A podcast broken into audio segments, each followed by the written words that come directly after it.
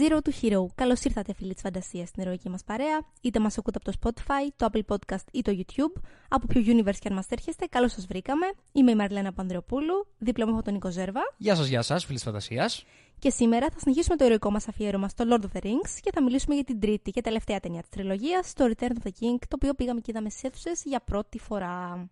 Λοιπόν, στις προηγούμενες δύο εκπομπές του αφιερώματος έχουμε μιλήσει εκτενώς για την κινηματογραφική εμπειρία του Άρχοντα των Δακτυλιδιών, που και οι δύο ε, δεν είχαμε ξαναγνωρίσει.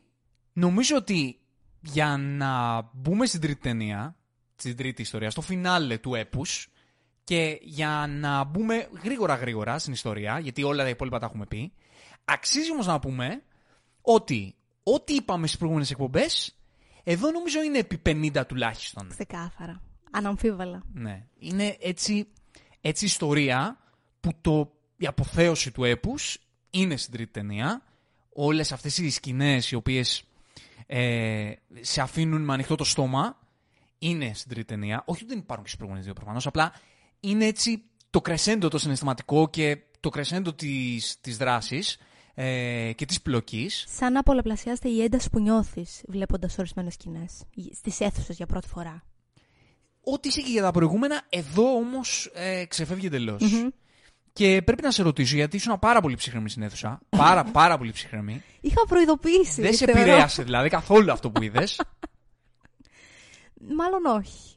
Ή και όχι. ναι. Εντάξει, το τελευταίο μισάωρο ε, πλάνταξα όπως είχα προβλέψει. Και νομίζω, ξέρεις, επιβεβαιώθηκες και εσύ, γιατί σου είχα πει ότι θα κλάψει. Μου είχες πει, πάλι, το έχεις δει άλλες 200 φορές. Έχει και ένα όριο, ρε παιδί μου. Ε, μπορείς να επιβεβαιώσεις ότι ό- όχι, δεν ισχύει αυτό. Μπορείς να δώσεις ένα estimation πόσε φορές μπορείς να έχεις δει αυτή την ταινία; Πάνω κάτω. Ανατρίμηνο περίπου τα τελευταία 6-7 χρόνια, τη βλέπω. Όλο, όλη την τριλογία. Δηλαδή τη βλέπεις τέσσερις φορές το χρόνο; Επί 7. Ναι. Αλλά σκέψω ότι την έχω δει, την ξεκίνησα να τη βλέπω όταν ήμουν 9-10. Απλά δεν την έβλεπα με τέτοια συχνότητα. Την έβλεπα, ας πούμε, μια φορά το χρόνο. Ωραία. Άρα, ε, τελευταία πόσα είπε, 7 ετία; Ναι. Εγώ θα πω ότι τη βλέπεις δύο φορές το χρόνο. Είναι λιγέ. Τη βλέπω τρεις. Σίγουρα τρεις. Ναι, ναι, ναι. ναι.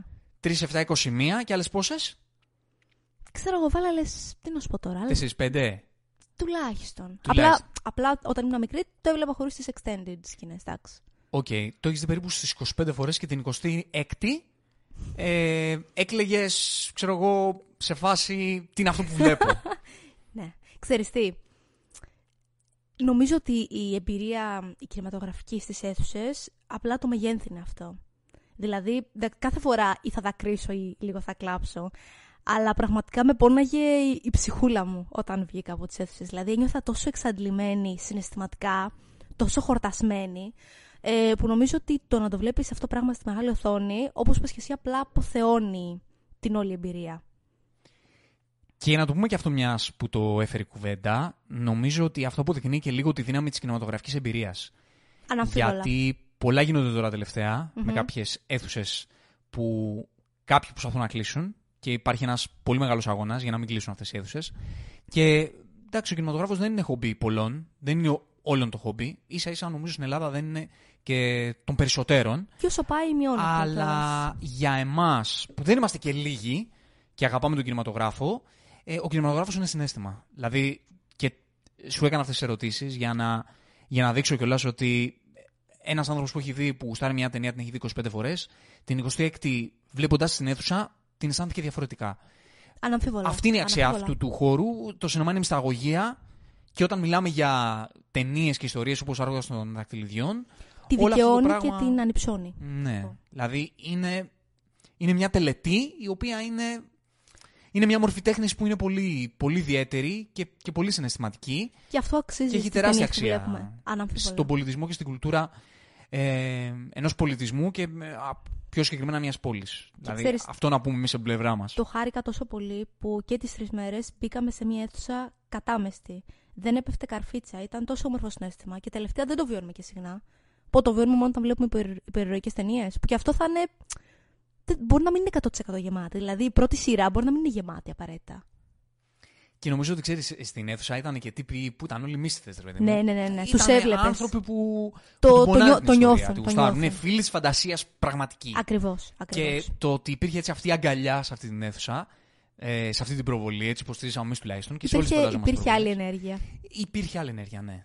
Υπήρχε άλλη ενέργεια. Υπήρχαν χειροκροτήματα σε σκηνές. Ακριβώς. Ακριβώς. Ναι, καταλάβαινες ότι το ζουν με τον ίδιο τρόπο που το Που ζούμε το κι ζούμε κι εμείς. εμείς. Ναι, Πολύ με τον ίδιο σωστά. τρόπο. Για πες μου, το γεγονός ότι ήταν 4 ώρες και. Πώ σου φάνηκε; Να σου πω κάτι. Κουράστηκα λιγότερο από, από οποιαδήποτε από τις τρεις ταινίες. Τρομερό δεν είναι Ναι, αυτό; μου φάνηκε λιγότερο η διάρκεια από τις προηγούμενες δύο παρότι ήταν η μεγαλύτερη. Και ήταν νομίζω 4 ώρες και 20 λεπτά. Ναι, δεν σε αφήνει η συγκεκριμένη ταινία να ηρεμήσεις. Όχι, όχι, Δεν σε όχι, αφήνει όχι. καθόλου. Δηλαδή Δεν και είναι να ότι- ξέρει τα γεγονότα κτλ. Δεν Ακριβώς, σε αφήνει. ακριβώς. Και δεν είναι απλά ότι ξέρεις, δεν κάνει κοιλιά, α πούμε, ή σκηνοθετικά σεναριακά. Ή- Υπάρχει και ένταση στις σκηνές. Δηλαδή δεν είναι καν ότι έχει πιο ήρεμες σκηνές που απλά είναι εξίσου ενδιαφέρουσες. Είναι όλη η ταινία στα κόκκινα. Είναι μόνο ένταση και όλα τα storylines ε, στη, που τρέχουν ταυτόχρονα Μμμ, μμμ. στη, στο φινάλε τρέχουν όλα με τα χίλια. Οπότε είσαι από ίντριγκα σε ίντριγκα, από δράση σε δράση, από ένταση σε ένταση. Και έχουν οπότε όλα μπορείς να εξίσου μεγάλη ηρεμήσεις. σημασία. Επίσης. Μμμ. Ναι, βέβαια, βέβαια. Οπότε να μπούμε κατευθείαν στην ιστορία. Να μπούμε, να να μην μπούμε. χρονοτριβήσουμε άλλο. Αλλά πρώτα θα πρέπει να πούμε ότι αν θέλετε να μας βοηθήσετε και να μας στηρίξετε στα ταξίδια που κάνουμε στους κόσμους φαντασίας και θέλετε να είστε δίπλα μας για να προτάξετε το, είπαμε, το σπαθί, το τόξο, το, Το ραβδί. ραβδί, Είχε πει την άλλη φορά, βεβαίως. βέβαια, αν υπάρχει κάποιος μάγος από εσάς και θέλει να έρθει στην ηρωική μας παρέα, μπορείτε να το κάνετε με ένα subscribe, μια εγγραφή στο κανάλι μας στο YouTube. Μπορείτε να το κάνετε με ένα follow αν μας ακούτε από το Spotify. Και αν θέλετε να μας δώσετε λίγο ακόμα δύναμη, έτσι να γίνετε η συντροφιά του, των ιστοριών φαντασίας. Δεν ξέρω, δεν μου ήρθε κάποιο καλύτερο λογοπαίγνιο. Μπορείτε να το κάνετε με ένα like στο βίντεο που βλέπετε στο YouTube, που είναι πολύ σημαντικό, ε, ένα κλικ δικό σας, και ε, με ένα rating, αν σας αρέσουμε καλό, στο Spotify. Και φυσικά περιμένουμε τα σχόλιά σας. Περιμένουμε να πείτε τις δικές σας απόψεις για να τις συζητήσουμε. Πάμε! Α πούμε. Γιατί μπαίνουμε από την αγαπημένη μου ιστορία της αστρολογία. Το έχω ξαναπεί, το ξαναλέω. Το αγαπημένο μου πράγμα. Δεν ξέρω πώς υπάρχουν και έξω που έχουν την άποψη δική μου. Το Είμαι αγαπημένο. σίγουρη ότι είναι πάρα πολύ. Α, ναι. Έτσι πιστεύω. Πιστεύεις. Δεν- Εσύ το ξέρεις το fandom Μου καλύτερα. φαίνεται από μένα. αδιανόητο να μην υπάρχει κόσμος που να λατρεύει την ιστορία του Γκόλουμ. Είναι αγαπημένη μου ιστορία από, από, από την τριλογία. Πραγματικά ε, με συγκλονίζει η ιστορία του. Και βλέποντας το, το backstory του, ε, πραγματικά είναι ε, μια ιστορία εθισμού, μια ιστορία αιμονής. Βλέπεις και τη δύναμη του δαχτυλιδιού νομίζω στο backstory Μμμ. του, Ναι, ναι, ναι. ναι, ναι. ε, Ισχύει. του Σμίγκολ, γιατί βλέπεις ότι και αντιλαμβάνεσαι αφού γκράζεσαι τι, τι, τι φορτίο τραβάει ο Φρόντο. Ότι πως δύο Χόμπιτ κατευθείαν στην πρώτη όψη του δαχτυλιδιού έφτασαν σε τέτοιο ακραίο σημείο. Και συνειδητοποιείς λίγο πόσο. τι challenge είχε και ο Μπίλμπο Ακριβώς, τόσα χρόνια, ακριβώς. ο οποίος ιτήθηκε, αλλά λογικό είναι ε, μετά από τόσα χρόνια με το δαχτυλίδι, και ο Φρόντο. Και μετά Τι κράζουμε άλλο το να Φρόντο κάνει. επειδή είναι λίγο απότομος. Δηλαδή, είναι το λιγότερο που μπορείς να του πεις. Το γεγονός ότι απλά ήταν λίγο πιο. Τι, πιο αγενής στο Σαμ.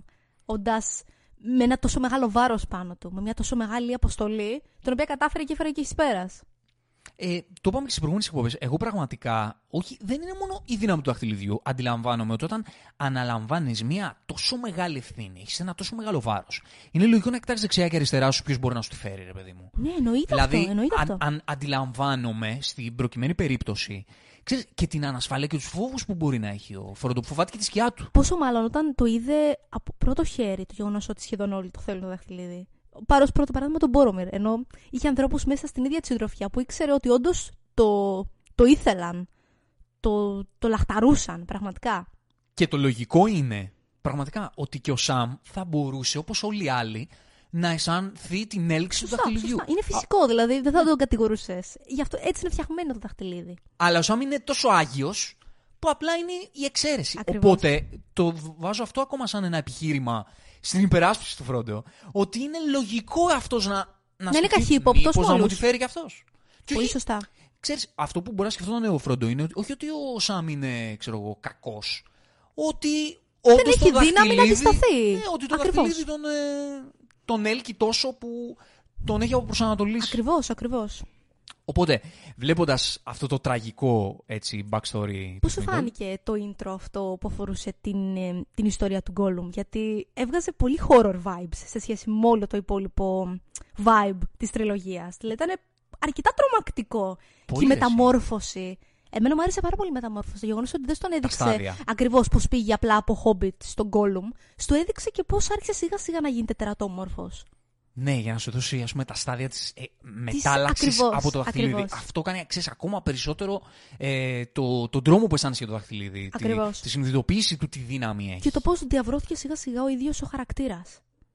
Ναι, ο οποίος εντάξει, καταλαβαίνεις ρε παιδί μου ότι είναι και ένας χαρακτήρας που είναι εκγενετή αδύναμος. Ναι, εγώ. ναι, είναι ναι, ναι, ναι, εύκολο Το, να, το να χάσει τον προσανατολισμό του.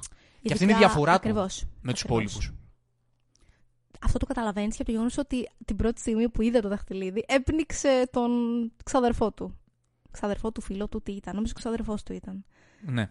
Και μόνο αυτό τα λέει όλα. Δηλαδή ήταν από την αρχή το πεπρωμένο του σχεδόν να, να το αποκτήσει. Και να σου πω κάτι, έχω πει στις προηγούμενες ε, στις προηγούμενες τα αφιερώματα των προηγούμενων ταινιών ότι στις πρώτες δύο πρώτες ταινίες, δηλαδή το vibe. Στην πρώτη, στη δεύτερη βασικά, γιατί στην πρώτη δεν τον έχουμε και πολυ το Gollum. Στη δεύτερη, το vibe που παίρνω είναι λίγο. ξέρεις, λίγο. το- τον. Ε, στεναχωριέμαι για εκείνον. Στεναχωριέμαι για αυτό που τραβάει. Στην τελευταία ταινία μου βγαίνει το vibe ε, φάτονα τον άτιμο. Δηλαδή, ξέρεις. Ναι. Νομίζω Όπως ότι- πολύ ισορροπημένα όμως ε, στο έφερε ως θεατή αυτό. Το ξέρεις, το να δεις, το να τον νιώσεις, να τον λυπηθείς, αλλά και να συνειδητοποιήσει ότι μετά πώς και μετά είναι απειλή. Είναι κάτι το οποίο δεν, είναι, στήκεται εμπόδιο στην αποστολή. Αυτό ακριβώς. Γιατί ξέρεις, αυτό που λες είναι επιλογή από ένα σημείο και μετά. Δηλαδή, μετά επιλέγει να είναι σχέδια απειλή. Μετά δεν μπορείς, ξέρεις, να, να σταθείς στο πλάι του. Ακριβώς, σαν θεατής, ακριβώς. να, να αισθανθείς συμπόνια. Γιατί μετά έχει κάνει την επιλογή του. Είναι, μετά έχει ξεφύγει τελείως. Είναι απολύτως αιμονικός, θέλει να σκοτώσει το φρόντο. ε, Ακριβώς. θέλει να κάνει τα αδύνατα δυνατά για να πάρει το δαχτυλίδι. Οπότε δεν μπορείς να τον νιώσεις. Ξέρεις, μετά πηγαίνει σε επίπεδο εγκληματία. Δεν, δεν Ορια, μπορείς να... Οριακά χάνεται και ο καλός εαυτός του. Δηλαδή, Ναι, αυτός του χάνεται Σμίγκολ εντελώς. δεν εμφανίζεται καν σχεδόν σε όλη την τρίτη ταινία, νομίζω. Δεν τον βλέπουμε. Δηλαδή, δεν βλέπουμε καθόλου τους δύο εαυτούς του να. Νομίζω τους βλέπουμε κάπου, αλλά η φάση είναι ότι είναι εντελώς παραδομένος ο Οκ. καλός Ναι, ναι, ναι, ναι, ναι. αγωγών εαυτός στον κακό. Ναι, ναι. Οπότε αυτά για το, για το backstory του Gollum και μπαίνουμε μετά. Ε, η ιστορία οδηγείται.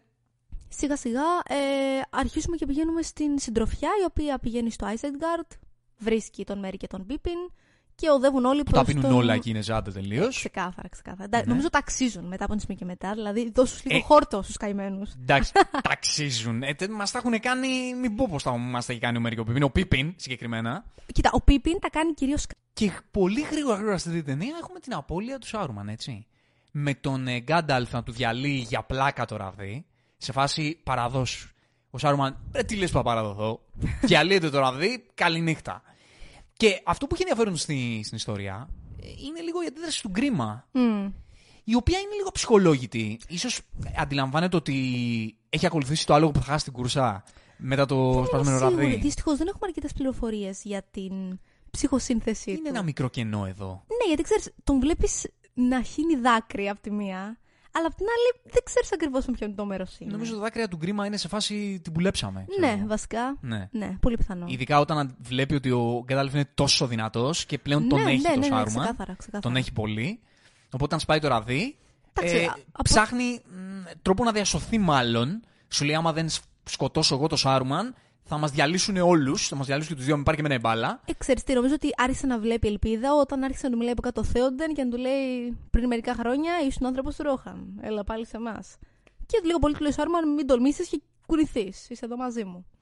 Ναι, εντάξει, δεν νομίζω ότι το έκανε για το Ρόχανο γκρίμα. Το έκανε απλά Όχι βέβαια. για να εννοείται. γλιτώσει Ακριβώς, τις ακριβώς, συνέπειες. Φυσικά. φυσικά. Ναι, είναι λίγο τραγικό το ότι ο Σάρουμαν πεθαίνει με αυτόν τον τρόπο.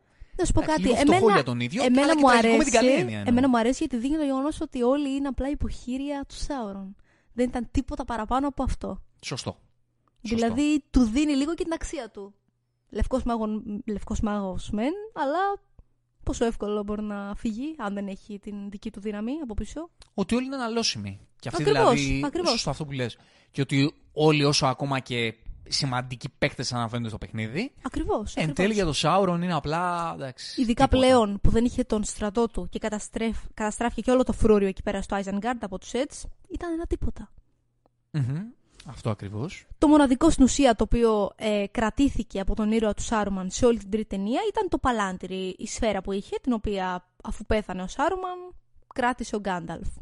Το οποίο είναι πολύ σημαντικό στην πλοκή. Ναι, ναι. Μιας και ο Πίπιν με το που την πανίζει έτσι λίγο αναστατώνεται. Ξε- ξε- Το πιάνει αυτή. Ξεκίνησε τα εκεί διαόλια τις, του. τις αταξίες του. ναι, ναι, δεν άντεξε. Σαν το παιδί που βλέπει το κουτί με τα μπισκότα. Ένα Ναι, πράγμα. ναι, δεν, δεν μπορούσε να αντισταθεί. Δεν Ναι. μπορούσε να αντισταθεί. Και φάνηκε ότι δεν μπορούσε να αντισταθεί από την πρώτη στιγμή που είδε το παλάτι. Αυτό, ναι. Το σετάρει πολύ ωραία ιστορία. Πολύ, πολύ, πολύ. Ναι, ναι, ναι. Και κατευθείαν ο κατά σου λέει φερτό εδώ. Ακριβώς. Δεν είναι για σένα αυτό, πιτσίρικο. Τράβα στη γωνιά σου. Ακριβώς, ακριβώς.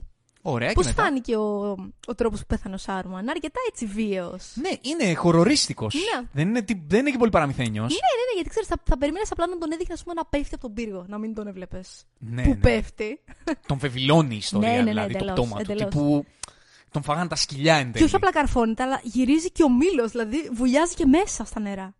Ναι, ξέρεις, είναι από αυτά τα ωραία τα μηνύματα που σου λένε ότι άμα επιλέγεις το κακό, Θα σε βρει. ε, στο τέλος θα σε Θα σε βρει. βρει ναι, πίσω. ναι. Μμμ. Δηλαδή, ε, τα θέλεις και τα πάθεις. Ακριβώς. Κατά κάποιο ακριβώς, τρόπο. ακριβώς. Πάμε λοιπόν ε, στο Έντορας, που είναι η πρωτεύουσα του Ρόχαν, όπου λίγο πολύ γιορτάζουν όλοι τη νίκη στο Helm's Deep, λίγο πριν ξεκινήσει πάλι η νέα μάχη. Ε, εκεί πέρα νομίζω βλέπουμε και λίγο πιο έντονα την Νέογουιν ερωτευμένη. Δεν καταλαβαίνει η Έουιν. Δεν καταλαβαίνει. Δεν καταλαβαίνει, δεν καταλαβαίνει. Δεν θέλει να καταλάβει. Ο Άραγκον συνεχίζει με αυτή τη μούρη πιο friend zone δεν υπάρχει. Το, ισχύει, ο καημένος προσπαθεί να το, να το δώσει. Να πω και κάτι πάνω σε αυτό. δηλαδή, για πες. το λέμε εμείς για χαβαλέ. Πόσο τρομερή είναι η υποκριτική και των δύο. Είναι απίθανο. Πώς Είναι τον απίθανο. βλέπει η ε, Μιράντα Ότο. Μιράντα Ότο, ναι, Μιράντα ναι, ναι. Ότο. Δε- Δεν σου σπάει Η την θεία καρδιά. της Σαμπρίνα. Ακριβώς. ε, υπέροχη, υπέροχη. Ε, πώς, πώς το δίνει καταπληκτικά τον έρωτα, τον βλέπει και, Και λιώνει, λιώνει, λιώνει. Τέλος. Και βλέπεις το ύφος του Βίγκο Μόρτενσεν σαν που Άραγκον. προσπαθεί τόσο σακύριος να περάσει το μήνυμα. Αυτό είναι υψηλό υποκριτικό επίπεδο. ναι, ρε ναι, φίλε. ναι, ναι, ναι. Ε, τι Στις πιο καταλαβαίνεις. μικρές στιγμές. Δηλαδή είναι μια στιγμή 10 δευτερολέπτων ούτε. Του δίνει το Ναι. ποτήρι κυριολεκτικά. Αυτό, δηλαδή βλέπω κάτι τέτοια μικρά πραγματάκια και λέω γι' αυτό είναι αυτοί οι άνθρωποι που πληρώνουν εκατομμύρια. Ακριβώς. Γιατί αυτό, Ακριβώς. Αυτό το απλό πράγμα Δεν μπορεί να το περάσει δεν οποιοδήποτε. μπορεί να το κάνει ένας άνθρωπος τυχαίο. Πολύ πώς- σωστά. γιατί σαν για έναν θεατή, ε, το εύκολο είναι να καταλάβει, ας πούμε, στο τραγούδι, μια καλή φωνή. Λέει αυτό δεν μπορώ να το κάνω. Στην υποκριτική δεν είναι εύκολο να αντιληφθείς τι είναι αυτό που εσύ δεν μπορείς να κάνεις. Σωστά, είναι πιο, είναι πιο λεπτές οι, είναι λίγο πιο λεπτές ισορροπίες. οι ισορροπίες.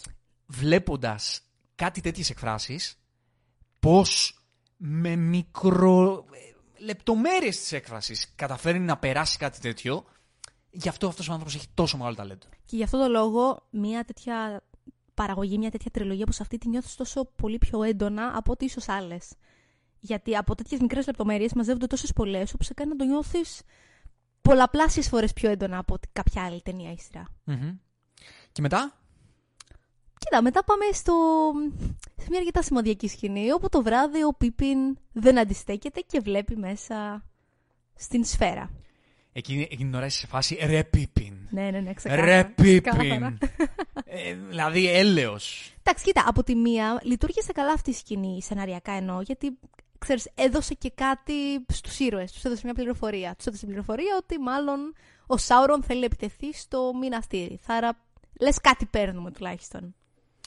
Και εκτός αυτού θα πω εγώ, γιατί ναι, μεν λες γιατί ρε Πίπιν και λίγο σπάζεσαι, αλλά σεναριακά έχει πολύ μεγάλη ουσία αυτό το πράγμα. Γιατί οι σκανταλιές του Πίπιν δεν είναι, Δεν τυχαίες. δεν είναι τυχαίες. Δηλαδή, έχω ακούσει και από αλλού ότι λειτουργούν λίγο σαν μοχλός πλοκής κτλ.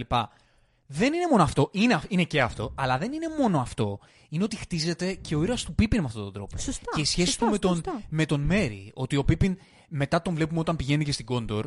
Ότι ξέρεις, έχει αυτό το κόμπλεξ του, του, του, του γκαφατζή και προσπαθεί και αυτός να βρει λίγο τον προορισμό του. Τι- Και ο Ξέρεις. ένας και ο άλλος. Ναι, Και, και- είναι και πολύ αυτό ωραίο που τους δημιουργεί βλέπεις σχέση και με- διαχωριστά. Μμμ. Μμμ. Λειτουργεί τη σχέση μεταξύ τους και δημιουργεί έτσι αυτό το χαρακτήρα του Πίπιν που προσπαθεί αυτό να, να δει και αυτός που αντιλαμβάνεται και ο ίδιος το πόσο γκαφατζής είναι, τι μπορεί να προσφέρει σε αυτή τη μάχη, τι μπορεί να, τι μπορεί να καταφέρει. Σου Καταλαβες. πω κάτι, εμένα μου αρέσει πολύ. Δίνει έναν προορισμό. Και για τον απλούστατο λόγο ότι έχεις μια συντροφιά πολύ επικών προσωπικότητων. Είναι τόσο ρεαλιστικό και όμορφο να βλέπεις και λίγο πιο ανθρώπινες προσωπικότητες. Που, που ίσως είναι λίγο πιο αφελείς, είναι λίγο πιο παιδικές, είναι λίγο πιο αθώες. Το κάνει πολύ πιο, πιο κοντά στην καρδιά σου. Άρα μου φαίνεται και πολύ γλυκό το να υπάρχει ένας ήρωας όπως είναι ο Πίπιν, που μπορεί να είναι λίγο πιο άτακτος ή λίγο πιο αφελής. Γιατί σε κάνει, δεν ξέρω, να τον τσιμπώνει και λίγο περισσότερο και να, να βλέπεις το γεγονός ότι δεν είναι όλες οι προσωπικότητες τόσο άφταστες, ας πούμε. Μμμ, Συμφωνώ. Και αυτό βέβαια, όπως είπαμε, δημιουργεί έτσι και το πρώτο στάδιο στην σχέση του λίγο με το Μέρι. Το κάτι Ναι. παραπάνω που βλέπουμε Ναι, ναι, σε ναι, αυτή ναι. την ταινία. Και το Ναι, πώς γιατί λίγο ο τους- Μέρι και αυτός είναι σε φάση, ε, εντάξει, μας θες κάνει να ρε Πίπιν. και μετά, όπως εξελίσσεται η ιστορία, εντάξει, σε φίλους μου, ξέρω εγώ, εντάξει, Όταν τι να σε αρχίζουν κάνω. όμω, όταν χωρίζονται όμως, δυσκολεύονται πάρα πολύ και οι δύο. Αυτό το ακριβώς, οποίο- αυτό, είναι, αυτό είναι το πολύ ωραίο. Επίσης το πέρασε πάρα πολύ όμορφα. Μμμ. Και από την πλευρά του ενός και από την πλευρά του άλλου. Δηλαδή, ο λόγος του Μέρι ε, στον Άραγκορν, ενώ, του- ενώ τους έβλεπε να φεύγουν, τον Πίπιν με τον Γκάνταλφ, ήταν πάρα πολύ συγκινητικό. Που έλεγε ότι ήταν η πρώτη φορά που χωριζόμαστε. Ναι, και μετά πάμε Γκόντορ, γιατί έχει- έχει το, το σχέδιο Γκάνταλφ, αφού τα έκανε που τα έκανε δρόιδο. Ευτυχώς δεν μαρτύρησε στο Σάουρον. Σωστά. Τον πιστεύει. Βλέπεις, δηλαδή, παρότι αντιλαμβάνεται ότι είναι ηλίθιος, το λέει κιόλας νομίζω. Είναι ηλίθιος, Έτσι αλλά είναι ακριβώς το έντυπο. λέει. Αλλά είναι. Ναι, ακριβώς. Ε; Ακριβώς. Ότι όντως δεν έχει μιλήσει στο, στον Σάουρον και δεν έχει Για το αποκαλύψει Φρόντο, πράγματα. ακριβώς. Οπότε τον χρησιμοποιεί να πάει στην Γκόντορ. Στη Μίνας Τίριθ συγκεκριμένα, που Ναι. ήταν αυτό το όραμα που είδε ο ίδιος ο, ο Πίπιν, με το καμένο δέντρο ε, και το λευκό πύργο, ώστε στην ουσία να ενημερώσουν τον, εμ, τον πατέρα του Μπόρομιρ και του Φάραμιρ, που είναι ο. Πώς θα το πούμε, ο. Επίτροπος της Γκόντορ, ε, για το γεγονός ότι θα υπάρξει επίθεση και να φέρει βοήθεια και γενικότερα να συνεισφέρει όσο περισσότερο μπορεί. Δεν πάει τέλεια αυτό. ναι, γιατί αυτός είναι ένας χαμερόν. Ε, μου αρέσει αυτός ο ήρωας. ναι, είναι πολύ καλός ήρωας και είναι αδιανόητη η ερμηνεία του ηθοποιού. Εκπληκτικός. Εκπληκτικός. Απίστευτος. Ε, και ξέρεις ποιο είναι το θέμα; Ότι είναι ένα πολύ ωραίο πορτρέτο αυτών των τύπων που έχουν θέσεις διοικητικές και στο δικό μας κόσμο, οι οποίοι είναι ακατάλληλοι, ανίκανοι και ταυτόχρονα έχουν και αυτή την έπαρση ότι όχι εγώ. Μου Και- αξίζει. ναι. Και ταυτόχρονα, ξέρεις, ε, εκμεταλλεύονται τους καρπούς αυτού του πράγματος, αυτής της Μμμ. θέσης τους, αλλά είναι και ανίκανοι για, αυτό, το- για αυτή τη θέση. Και στην ουσία με μπινιές, ε, Μένουν είναι εκεί που καρακλοκένταυροι, είναι. μένουν Μμμ. σε αυτή τη θέση, έχουν, όχι απλά είναι ανίκανοι, έχουν και την έπαρση ότι ε, εγώ είμαι, Και ότι μου αξίζει αυτό το πράγμα. Ακριβώς. Ε, και δεν κάνουν και το σωστό ποτέ. Δηλαδή, ακόμα και αν είναι τόσο προφανές σωστό, δεν το κάνουν γιατί είναι λύθοι, είναι κατάλληλοι. Ακριβώς, ακριβώς, ακριβώς. Θεωρώ ήταν Όχι είναι πάρα λύθοι, πολύ. είναι σκατάνθρωποι. Είναι σημαντικό αυτό. Ο συγκεκριμένος. Ηλίθιος είναι ο Πίπιν. Ο Ο ηλίθιος- συγκεκριμένος είναι και λίγο ηλίθιος σε μερικά θέματα. Ναι, μπορεί να είναι και λίγο ηλίθιος. Εντάξει, Αλλά μετά, δεν το, έχεις- μετά το χάνει, άρα Ναι. δεν τον λες λίθο, τον λες τρελό, δηλαδή για, για τα σίδερα. Ναι, Ε, κοίτα να δεις, μου αρέσει πάρα πολύ το πώς βλέπουμε την πρώτη του εισαγωγή σε αυτήν την ταινία, επειδή βλέπεις ταυτόχρονα και ό- όσα είπες για την προσωπικότητά του, αλλά και την μανία του με τον Μπόρομιρ, που παίζει μεγάλο ρόλο σε αυτήν την ταινία. Γενικότερα η, η αιμονή του με τον έναν γιο και το μίσος του οριακά για τον άλλο. Ωραίο storyline αυτό. Το Πολύ. είπαμε και στην προηγούμενη, στην προηγούμενη εκπομπή για το Two Towers. Είναι πολύ ωραίο- ωραίο story αυτό, γιατί ξέρεις, είναι και αυτό κάτι πολύ ανθρώπινο. Είναι, Δηλαδή, είναι είναι, όντως, είναι είναι ένα όντως. story το οποίο είναι πολύ, ε, πολύ οικείο στο δικό μας κόσμο. Πάρα πολύ και είναι πολύ ενδιαφέρον το πώς χειρίστηκε ο κάθε γιος αυτή τη σχέση. Για παράδειγμα, ο Φάραμιρ, όπως είπαμε και στην προηγούμενη εκπομπή, θα μπορούσε να έχει καταλήξει ένας εντελώς διαφορετικός άνθρωπος, ε, έχοντας βιώσει μια τέτοια εμπειρία. Και σε αυτή την ταινία τον βλέπουμε να είναι από τους πιο ηρωικούς και θαραλέους ήρωες. Και είναι πολύ ωραίο το storyline και του Φάραμιρ. Το πώς περνάει Πολύ. τα στάδια. Πάρα Από πολύ. τη μία, ξέρει, υποδουλώνεται στα πάθη του πατέρα του Μμμ. και, στο, και στο σκοτάδι που βυθίζει τον ίδιο και οδηγείται σαν πρόβατο επισφαγής Στη θυσία του, κυριολεκτικά. στη θυσία του, αλλά την τελευταία στιγμή που πάει να κάνει την απόλυτη θυσία ο, ο πατέρας του, γιατί είναι τόσο μουρλός με τα φτάνει στα Ακριβώς. στάδια, εκεί επιτέλους, ξέρεις, έχει την εναλαμπή ότι όχι ρε φίλε. Δεν θα, Πρέπει να φύγω δεν από θα εδώ πέρα. φυθιστώ εγώ Μμμ. στα σκατά για χάρη αυτού του, αυτού του τύπου. Ακριβώς, ακριβώς, ακριβώς. Ξεμπλέκει με τα father issues, δηλαδή, ξέρεις. Δηλαδή, αυτό, σαν να λύνονται Α, ακριβώς, τα father ακριβώς, issues ακριβώς. μέσα του. Είναι ωραίο, ωραία Απελε, εξέλιξη του απελευθερω, ήρωα του. αυθε- απελευθερώνεται εντελώς ο ήρωα. Μμμ, μμμ. Ε, και αυτό δείχνει πάρα πολύ ωραία και στα στάδια της τρέλας του Ντένεθορ. Δηλαδή, πώς αρχίζει και βλέπει τον Μπόρομιρ από πίσω του, ας πούμε, ή μιλάει στον Φάραμιρ και εννοεί τον Μπόρομιρ. Ναι, εκεί βλέπουμε μούρλα, ε. Και, Εκεί είναι και μούρλα. μετά βλέπεις το, το ύφος του, του Φάραμιρ που είναι ό,τι πιο συγκινητικό υπάρχει. Την πλήρη, την πλήρη θλίψη, ξέρεις. Του ότι δεν έζησα, δεν έχω κάνει αρκετά για να κερδίσω την αγάπη σου. Που είναι από τα πιο τραγικά συναισθήματα που μπορεί να βιώσεις ένα παιδί. Λατρεύω τη σκηνή και είναι σκηνή που δείχνει, αποδεικνύει τι σημαίνει καλή σκηνοθεσία. Καλή σκηνοθεσία. Όταν δείχνει τον ε, πατέρα του Φάραμιρ και του Μμμ. Μπορομίρ, πώς τον είπαμε, Ντένεθορ. ναι, να τρώει και να του τραγουδάει ο Πίπιν. Που τρώει έτσι, χλαπακιάζει, ξέρεις, μασάει, Να έτσι ξέρεις, φτύνει. έχουν γίνει πάρα πολλά memes με τη σκηνή όπου πάει να δαγκώσει τη, τον ντοματάκι και ακούγεται το πλαφ. Ναι. που λένε, ξέρεις, σαν τίτλο, ας πούμε, δεν μπορείς να ακούσεις μια εικόνα και βάζουν αυτή την εικόνα από κάτω. ναι, ναι, ναι. Αλλά εκτός ότι είναι, ξέρεις, συχαμερά απολαυστικό, ξέ, ξέρεις, ε, δείχνει, ε, αποτυπώνει αυτή την προσωπικότητα αυτού του τύπου. Ξέρεις ότι, ότι χλαπακιάζει με, πώς το λένε, α, Χλαπακιάζει και, τη- χαλίνοτα, και την ε, εξουσία επίσης και ναι, τη ναι, δύναμη. ναι. Ξέρεις ότι Πόσο δεν αδιάφορα σέβομαι επίσης τίποτα. του περνούν όλα όσα γίνονται. Ναι, δηλαδή ναι. και για τα υπόλοιπη του και κάθεται και τρώει. Μμ. Μόνο, μόνο αυτό τα λέει όλα. Και γενικότερα μου άρεσε πάρα πολύ αυτή τη σκηνή που είπες, το πόσο, πόσο μινιμαλιστικά χειρίστηκαν τη μελωδία του Πίπιν. Δεν έχουν βάλει τη μουσική από πίσω τίποτα. Δεν έχουν βάλει απλά να τραγουδά, κλαμένος και να βλέπεις το στρατό της Γκόντορ να, να σφάζεται. Μμμ. Είναι τρομερά τραγικό. Ωραίο το πως ο Πίπιν, έτσι, πως ο Φάραμιρ μάλλον βρίσκει το Πίπιν και του δίνει τη στολή του που την έκανε πολύ που τη όμορφο. φτιάξανε μικρός. Ξέρω από αυτές τις όμορφες ε, στιγμές μεταξύ, μεταξύ Πολύ, ηρώων. πολύ. Γενικότερα είναι πολύ όμορφο το πώς αλληλεπίδρασε ο Φάραμιρ με όλα τα χομπιτάκια. Έχουν- Έχει περάσει από όλα τα χομπιτάκια. Δηλαδή είχε στην προηγούμενη το Φρόντο και τον Σαμ και εδώ πέρα έχει τον, τον Πίπιν. Όπου ξέρεις κάποια στιγμή το λέει και όλος ο Γκάνταλφ. Δεν είναι η πρώτη φορά που βλέπεις χομπιτ, έτσι. Ήταν Μμμ. πάρα πολύ ωραίο το πώς Μμμ. πέρασε από όλους τους ήρωες.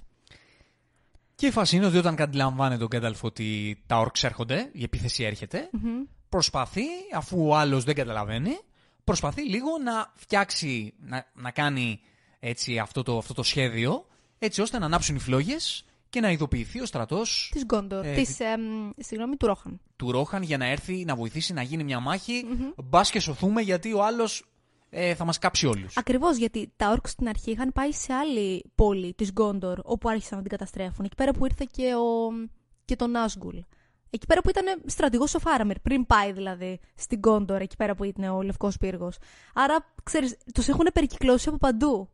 Και μετά ήταν το σημείο που είπες και εσύ ότι λίγο πολύ του ζητάει ο πατέρας του να πάει και να θυσιαστεί για να ανακαταλάβει την πόλη. Ε, το θέμα είναι ότι το Ρόχαν από την Γκόντορ δεν είναι και τόσο κοντά και αργούν μερικές μέρες να έρθουν. Εκπληκτικό το πλάνο με τις φλόγε που ανάβουν. Απίθανο, Ε, απίθανο. Πλάνο έπος. Με, με όλη τη σημασία της λέξης. Με την Απίθανο, πολύ κυριολεκτική πραγματικά. σημασία της λέξης. Μια ομορφιά και στην αίθουσα ήταν. Και ξέρεις, μαγικό. δείχνει πολύ ωραία και την απόσταση ανάμεσα στις δύο πόλεις. Μμμ. Ναι, ναι, ναι. Γιατί ναι. ανάβουν άλλες 10 φλόγες μέχρι να φτάσει στο Ρόχαν. Πολύ σωστό αυτό που λες, ότι μεταφέρει και μια πληροφορία αυτή η σκηνή. Ακριβώς, Δεν ακριβώς. είναι μόνο οπτικά όμορφη, μεταφέρει και μια πληροφορία που είναι πολύ σημαντική ε, για την ιστορία. Για την ότι ιστορία, υπάρχει για την αυτή η μεγάλη εξέλιξη. απόσταση. Μμμ, μμμ. Οπότε τρέχει ο Άραγκον, βλέπει εκεί πέρα τη φωτιά, χαίρεται, πάμε να μαζευτούμε, πάμε να πολεμήσουμε. Εκεί πέρα είναι που βλέπουμε και την πρώτη ηρωική στιγμή του Μέρι, όπου λίγο πολύ ότι ξέρεις, θέλω και εγώ να πολεμήσω, θέλω και εγώ να συνεισφέρω. Το οποίο το θεωρώ πάρα πολύ όμορφο, που ένας ήρωας χωρίς καμία απολύτως έτσι, ε, υποτική προσωπικότητα, θέλει να συνεισφέρει όσο μπορεί, χωρίς να έχει καμία απολύτως γνώση του πού πάει να μπλέξει και πού πάει να θυσιαστεί οριακά, αλλά και πάλι το προσπαθεί. Λοιπόν, παίζει ένα meme και είδα πρόσφατα Ναι. ότι για τη σκηνή του You Bow to No One και καλά, και καλά που έχει το κλασικό meme με το, Steve- με το Steve Carell από το Office με το μαλάκι που κάνει τη χειραψία και καλά που, Ναι. που λένε ότι όταν ξέρω εγώ, ο Άραγκορν ε, υποκλίνεται μπροστά σου και είναι καλά ο Μέρι ο Πίπιν. Α. ότι είναι καλά το πώς δέχονται τη χειραψία ενώ είναι απλά φλόρι. Αλλά ε, υπάρχει λόγος που, που μπαίνει σε αυτή την ομάδα που, στους οποίους υποκλίνεται ο Άραγκορν. Ε, Όλοι συνεισέφεραν σε αυτή την ναι, αποστολή. γιατί έδειξαν ένα θάρρος το οποίο δεν, ξέρεις, δεν αναλογεί στη, στην, ε, στην ιδιότητά τους. Όχι μόνο στην ιδιότητά τους, σε οποιαδήποτε ιδιότητα. Δηλαδή, πες μου λίγο, στη σκηνή που όλοι φωνάζουν death, μία ώρα μετά από αυτά που λέμε. Εσύ θα είχες το θάρρος να βρισκόσουν εκεί πέρα. 6.000 άτομα μπροστά σε 40.000 άτομα. Δεν ξέρω πώς ήταν. Πόσο δηλαδή. μάλλον να είσαι χόμπιτ. Ακριβώς. Ναι, αυτό. χωρίς να έχεις πολεμήσει ποτέ σου, χωρίς να σε επηρεάζει τόσο άμεσα η όλη ιστορία. Και πάλι είναι εκεί και προσπαθεί. Εντάξει, ο λόγος στη σκηνή αυτή του, Του Θεόντεν. του Θέοντεν ε, είναι ανατριχιαστικός. Ανατριχιαστικός. Δηλαδή μετά δίνει και άλλο λόγο Άραγκορν, αλλά και οι δύο λόγοι καταπληκτικοί. Του Θέοντεν ήταν πολύ ωραίος ο λόγος, γιατί ξέρεις, είναι, είναι αυτό ότι οδηγούνται στη θυσία. Ακριβώς. Ότι Και το ξέρουν. Το ξέρουν και σου λέει θα...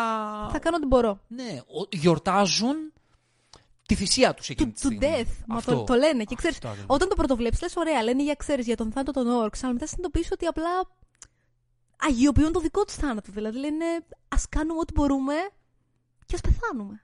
Ναι, λένε ότι κάνουμε τη σωστή επιλογή, γιορτάζουν την επιλογή που κάνουν. Ακριβώς. Ότι, ότι παίρνουμε τη σωστή επιλογή, ότι θα πεθάνουμε μαχόμενοι και δεν θα υποκύψουμε. Σε Ακριβώ. αυτό το πράγμα που μας συμβαίνει. Υπέροχο, υπέροχο. Είναι, είναι πραγματικά λυρικό. Δηλαδή είναι στιγμή που θα μπορούσες να τη δεις στα ομυρικά έπι.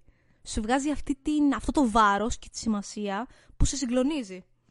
Και η μάχη αυτή ήταν ε, η καλύτερη μάχη της, της ταινίας. Η καλύτερη μάχη. Ειδικά, ξέρεις, είχαν το ατού, το ότι είχαν άλογα. Άρα το να βλέπεις τα όρξ να ποδοπατιούνται από τα άλογα είναι βαθιά απολαυστικό. Ναι. και γεμάτη σκηνή. Πολύ, πολύ. και πολύ. χρονικά γεμάτη. Και πολύ βίαιη. Πολύ βίαιη. Δηλαδή είναι από τις σκηνές όπου βλέπεις τη μάχη με όλη της την ομότητα και τη βιαιότητα. Μμμ. Για μένα, βέβαια, το δεύτερο αγαπημένο μου κομμάτι είναι όταν έσκασε ο Άραγκορν με τους νεκρούς. Εντάξει. εντάξει. Γενικά, πώς σου φάνηκε η σκηνή που μπαίνει μέσα στο βασίλειο των νεκρών, ο Άραγκορν, και τον βλέπεις να τους να τους επιστρατεύει λίγο πολύ, γιατί αυτό έκανε.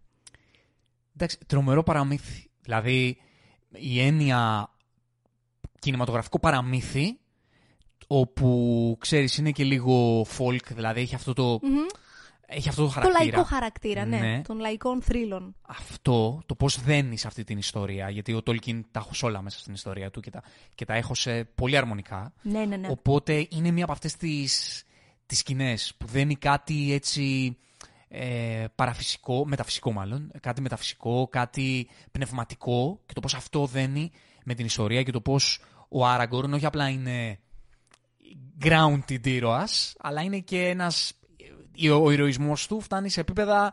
Με τα θανάτια. με τα θανάτια, δηλαδή Υπερφυσικά. μέχρι και τους νεκρούς υποτάζει. ναι, ναι, ναι, υποτάσσει ακριβώς, ακριβώς. και το θάρρος του και η ανδρεία του και, και η προσωπικότητά του, ρε παιδί μου. Το πώς σκάει εκεί με το σπαθί και τους λέει εδώ. Επικό. Είμαι επικό. εγώ εδώ. Το επικό ήταν όταν έβλεπες τον Λέγκολα και τον Γκίμλι, ξέρεις, να αρχίζουν να, να μην νιώθουν πολύ άνετα πριν μπουν μέσα στο βασίλειο των νεκρών και να τον βλέπεις εκείνος απλά να βγάζει σπαθί και να λέει Δεν φοβάμαι το θάνατο. Let's do this. Ξέρεις, πολύ Ναι. επικό. Κοίταξε, εγώ λάτρεψα και τη σκηνή που τον ενημερώνει ο Γκίμλι και ο, ο Λέγκολας θα έρθουμε μαζί σου. Που του λέει ο Λέγκολας είναι για Ισχύει, μένα αυτή η ισχύει. φάση. Δηλαδή δεν θέλω να σας φέρω σε κάτι τέτοιο. Και του λένε τα, Ξέρεις, αστείευεσαι. Ναι, τα Ξέρεις, μπραβέρια μαζί του. είμαστε. Τα μπραβέρια του, γιατί αυτό είναι έτσι. Αυτές, με αυτόν τον τρόπο μεταφέρει αυτή η ιστορία τη σχέση που έχουν συνάψεις αυτοί τους μεταξύ τους. Γκίμλι που του λέει. Ε, ε, we're coming with you, laddie. Όπως επίσης αυτό το πέρασε πάρα πολύ όμορφα μια σκηνή όπου κάποια στιγμή είπε ο, ο Λέγκολας, νομίζω, δεν περίμενα ποτέ. Όχι, όχι, το είπε ο Γκίμλι. Που λέει δεν περίμενα ποτέ ότι θα πεθάνω δίπλα σε ένα εξωτικό. Και λέει ο Λέγκολας, τι θα έλεγες δίπλα σε έναν φίλο; Και λέει ναι, αυτό μπορώ να το πω. Πόσο δηλαδή, υπέροχη. Τι, το, το έχω πει και εγώ να τριχιάσει. Ναι, ναι, ναι. Πόσο. Μια τόσο απλή όμορφη ατάκα. ατάκα και τόσο βαθιά αληθινή και ανθρώπινη. Είναι Ναι. πανέμορφη. Γιατί κουβαλάει και στις πλάτες αυτή η ατάκα, ξέρεις, το χάσμα μεταξύ νάνων και εξωτικών. Ακριβώς. Ό,τι έχουν πίσω τους. Και, είναι... Και το πώς αυτά τα μείωσαν όλα. Και Ναι. δημιούργησαν μια τόσο όμορφη φιλία. Και τι ωραίο αντιρατσιστικό μήνυμα, δηλαδή, άμα το κάνεις Ξεκάθαρα, σκεφτεί. ξεκάθαρα, ξεκάθαρα. Οπότε υποτάσσει του νεκρούς ο Άραγκορν, γιατί αυτός είναι ο Άραγκορν. Έτσι, με το σπαθί το οποίο ανα, ανασυντάθηκε, Μμμ. ενώθηκαν τα σπασμένα κομμάτια. Επίσης πολύ επική σκηνή, όταν βγάζει ο Έλροντ στον Άραγκορν το, το σπαθί.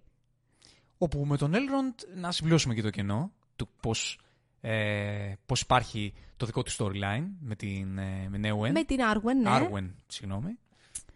Πώς φάνηκε η ιστορία. Εντάξει, την ήξερες φαντάζομαι, το, το Εντάξει. όραμα της Άργουεν. Απλά υπάρχουν Τα είπαμε. έτσι μερικά extended ε, scenes εκεί πέρα μικρά τα οποία μπαίνουν και το, το Ναι. συμπληρώνουν το puzzle. Ναι, ε, είπαμε για αυτήν την ιστορία αναλυτικά στο... και Στο στις προηγούμενες δύο προηγούμενο, μμμ. εκπομπές. Εδώ είναι το σημείο του, του λόγου για τον οποίο η Άρουεν κάνει την επιλογή της. Μμμ. Και κάνει την επιλογή της γιατί με το όραμα ξέρει λοιπόν ότι άμα ακολουθήσει τον Άραγκον, της το έχει πει ο, ε, ο πατέρας Ο πατέρας της. Και ο ίδιος ο, Άρα- ο Άραγκορν. Ναι, πιθανότατα. ότι ξέρει πώς θα καταλήξει το πράγμα. Ξέρει ότι τι σημαίνει θνητότητα. Μμμ. Ότι έχει την επιλογή να έχει την αιωνιότητα, μια ίση αιωνιότητα, γαλήνια αιωνιότητα, και από την άλλη έχεις το, το αναπόφευκτο τέλος της θνητότητας, έτσι. Και τι είναι αυτό που μπορεί να κάνει τη θνητότητα και το δράμα του τέλους, το οποίο δράμα του τέλους, ξέρεις, είναι κάτι το οποίο στις ζωές όλων μας είναι κάτι δεδομένο ότι θα ζήσουμε. Ακριβώς. Ε, Θα ζήσουμε τον Ακριβώς. θάνατο. Δηλαδή, αυτό το σκοτάδι του θανάτου είναι κάτι το οποίο. Για μας είναι Δεδομένο. αυτονόητο, ακριβώς. αυτονόητο. Θα- Κάποιοι με το ζήσουμε. Ακριβώς. Όσο καλή ζωή και να κάνουμε, θα έρθει η ώρα. Δεν μπλήψω να μην μαύρους με την ψυχή. θα έρθει η ώρα που θα ζήσεις το δράμα να ξέρεις ότι θα πεθάνεις. Είναι σκοτεινό. Ε, Σκουτινιάσαμε λίγο εδώ πέρα. ναι. Τι είναι αυτό όμως, που αυτό το σκοτάδι, αυτό το, το πόνο του τέλους μπορεί να τον κάνει να έρθει πάνω από την αιωνιότητα. Η ελπίδα. Η ελπίδα, Γιατί το όραμα που είδε δεν ήταν κάτι σίγουρο. η ελπίδα ναι, Το είπε και ο πατέρας. Ήταν μια πιθανότητα, λέει, που όσο πάει σβήνει. η ελπίδα γιατί όμως, η ελπίδα του να ζήσεις Η ελπίδα της ζωής. Η Κάποιες ελπίδα ότι... στιγμές- Ακριβώς. που, που οι οποίες στιγμές έχουν μια αξία μεγαλύτερη, ένα φως μεγαλύτερο από το σκοτάδι του, του θανάτου. Και αυτό Ή που μεγαλύτερο βλέπει... φως από μια απλά ουδέτερη ιονιότητα. Αυτό ακριβώς. Και το όραμα που βλέπει με τον Άραγκορν και το παιδί της είναι μια σκηνή, μια στιγμή, όπου άμα επιλέξεις την αιωνιότητα αυτή, δεν θα τη ζήσει. Ακριβώς. Οπότε σκέφτεται, λέει ότι ας ζήσω το τέλο του θανάτου, αλλά να ζήσω και αυτές τις, αυτή την υπέροχη στιγμή. Να βλέπω τον Άραγκορν στο πλάι μου και το, παι- και το παιδί μου. Από μια αιωνιότητα που δεν έχει να της δώσει τίποτα περισσότερο. Το απίστευτο είναι ότι δεν λέει καν ας ζήσω αυτή τη στιγμή. Λέει ας ρισκάρω μήπως τη ζήσω αυτή τη ναι, στιγμή. γιατί μπορεί να μην τη ζήσει καν. Έτσι. Ακριβώς. Δηλαδή, γι' αυτό το λόγο υποτίθεται πάει και ο Έλροντ ε, να βρει τον Άραγκορν και να του δώσει το σπαθί για να αυξήσει αυτές τις πιθανότητες. Γιατί μέχρι τώρα είναι, χα- είναι έτοιμη η, η ήττα τους. Σωστά. Είναι δεδομένη η ήττα τους. Το βάζει σε πολύ πιο σωστό επίπεδο. Γιατί Αυτό το ξέρεις, κάνει ακόμη πιο λυρικό. το κάνει ακόμα, με- έχει ακόμα μεγαλύτερη αξία. Γιατί δεν, της, δεν, της, δεν τη διαβεβαιώνει κανείς. Ακριβώς, δεν της εγγυάται ότι αν κανείς του ότι θα το επιλέξει θα ζήσεις. τη ζήσει. Ενώ έχεις δεδομένο το τέλος του θανάτου Ακριβώς, και ακριβώς. όχι δεδομένη τη στιγμή αυτή Ακριβώς. που, που να έρθει μαζί του. Οπότε δίνει ακόμα μεγαλύτερη αξία στο πόσο μεγάλο φως έχει αυτή η, η, η στιγμή του να τη ζήσεις, που ακόμα και η πιθανότητα να τη ζήσεις είναι, Είναι αρκετή για να σε υπερνικά κρατήσει το, να το ρισκάρεις φόβο στο του θάνατο. τέλους. Ακριβώς. Πάρα πολύ όμορφη στιγμή. Ναι. Ε, και αυτό ήταν και που οδήγησε λοιπόν τον Έλροντ να δώσει το, το σπαθί του Ισίλντορ στον Άραγκορν. Και στην ουσία εκεί είναι νομίζω η σκηνή που συνειδητοποίησε πλέον 100% ο Άραγκορν ότι έχω μια αποστολή εις πέρας να βγάλω και να είμαι ο πλέον διάδοχος όντως της Γκόντορ. Δηλαδή νομίζω είναι η σκηνή που όντως το, το διεκδίκησε αυτό. Ναι, εκεί έχει χτιστεί αυτό βήμα-βήμα. Πολύ καλά. Από την Βήμα, πρώτη βήμα. ταινία το είχαμε πει κιόλας. Μμμ. Αλλά Το εκεί πώς- νομίζω είναι το peak Ναι. της συνειδητοποίησης. Το πιο είναι το ταξίδι του Άραγκορν, το οποίο είναι από έναν τύπο που φοβάται την εξουσία, τη φοβάται, την τρέμει, γιατί φοβάται τον ίδιο τον εαυτό. Ακριβώς. Και έχει αυτή την αποστροφή με την ηγεσία, παρότι το όνομά του του επιτάσσει να το κάνει αυτό. Ε, μέσα από το ταξίδι του αντιλαμβάνεται ότι αυτή η ηγεσία είναι ένα μέσο ώστε να βοηθήσει, ώστε να συνεισφέρει. Και αυτό είναι που τον οδηγεί. Αυτή η θέλησή του να βοηθήσει, γιατί αυτό, αυτό το πράγμα έχει στην ψυχή του αυτός, αυτός ο τύπος, Ναι. είναι αυτό που τον, ε, που τον φέρνει σε σημείο να επιζητήσει, να χρησιμοποιήσει το όνομά του και να επιζητήσει την εξουσία, εξουσία, εντός ας πούμε. εισαγωγικών, ως μέσο να, ε, να Θα βοηθήσει. συνεισφέρει ακριβώς συνεισφέρει. σε αυτή την αποστολή. Μμμ.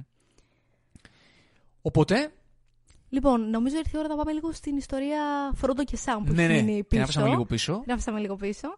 Ε, όπου έχει μια πάρα πολύ επική σκηνή όταν μπαίνουν στο, ε, στο Μίνας Μόργκουλ, στο βουνό από το οποίο αρχίζουν και βγαίνουν οι στρατιές των Ορκ, όπου παίζει αυτή η επική μουσική από πίσω και βλέπουμε τις, τις φλόγες και τα πάντα ενώ σιγά σιγά ανεβαίνουν τα σκαλάκια. Ε, Είναι τρομακτικό, παρένθεση. Είναι σκηνή που πραγματικά είναι Τρομάζεις.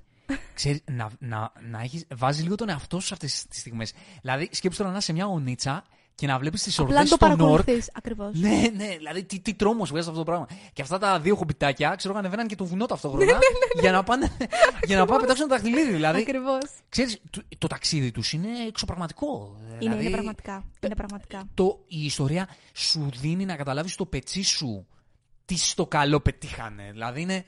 Και πόσο αδιανόητα Ναι. Λίγες πιθανότητες είχαν. Γι' αυτό λόγο και λέμε πόσο θαραλέα είναι όλα τα μέλη αυτής της αυτής της συντροφιάς.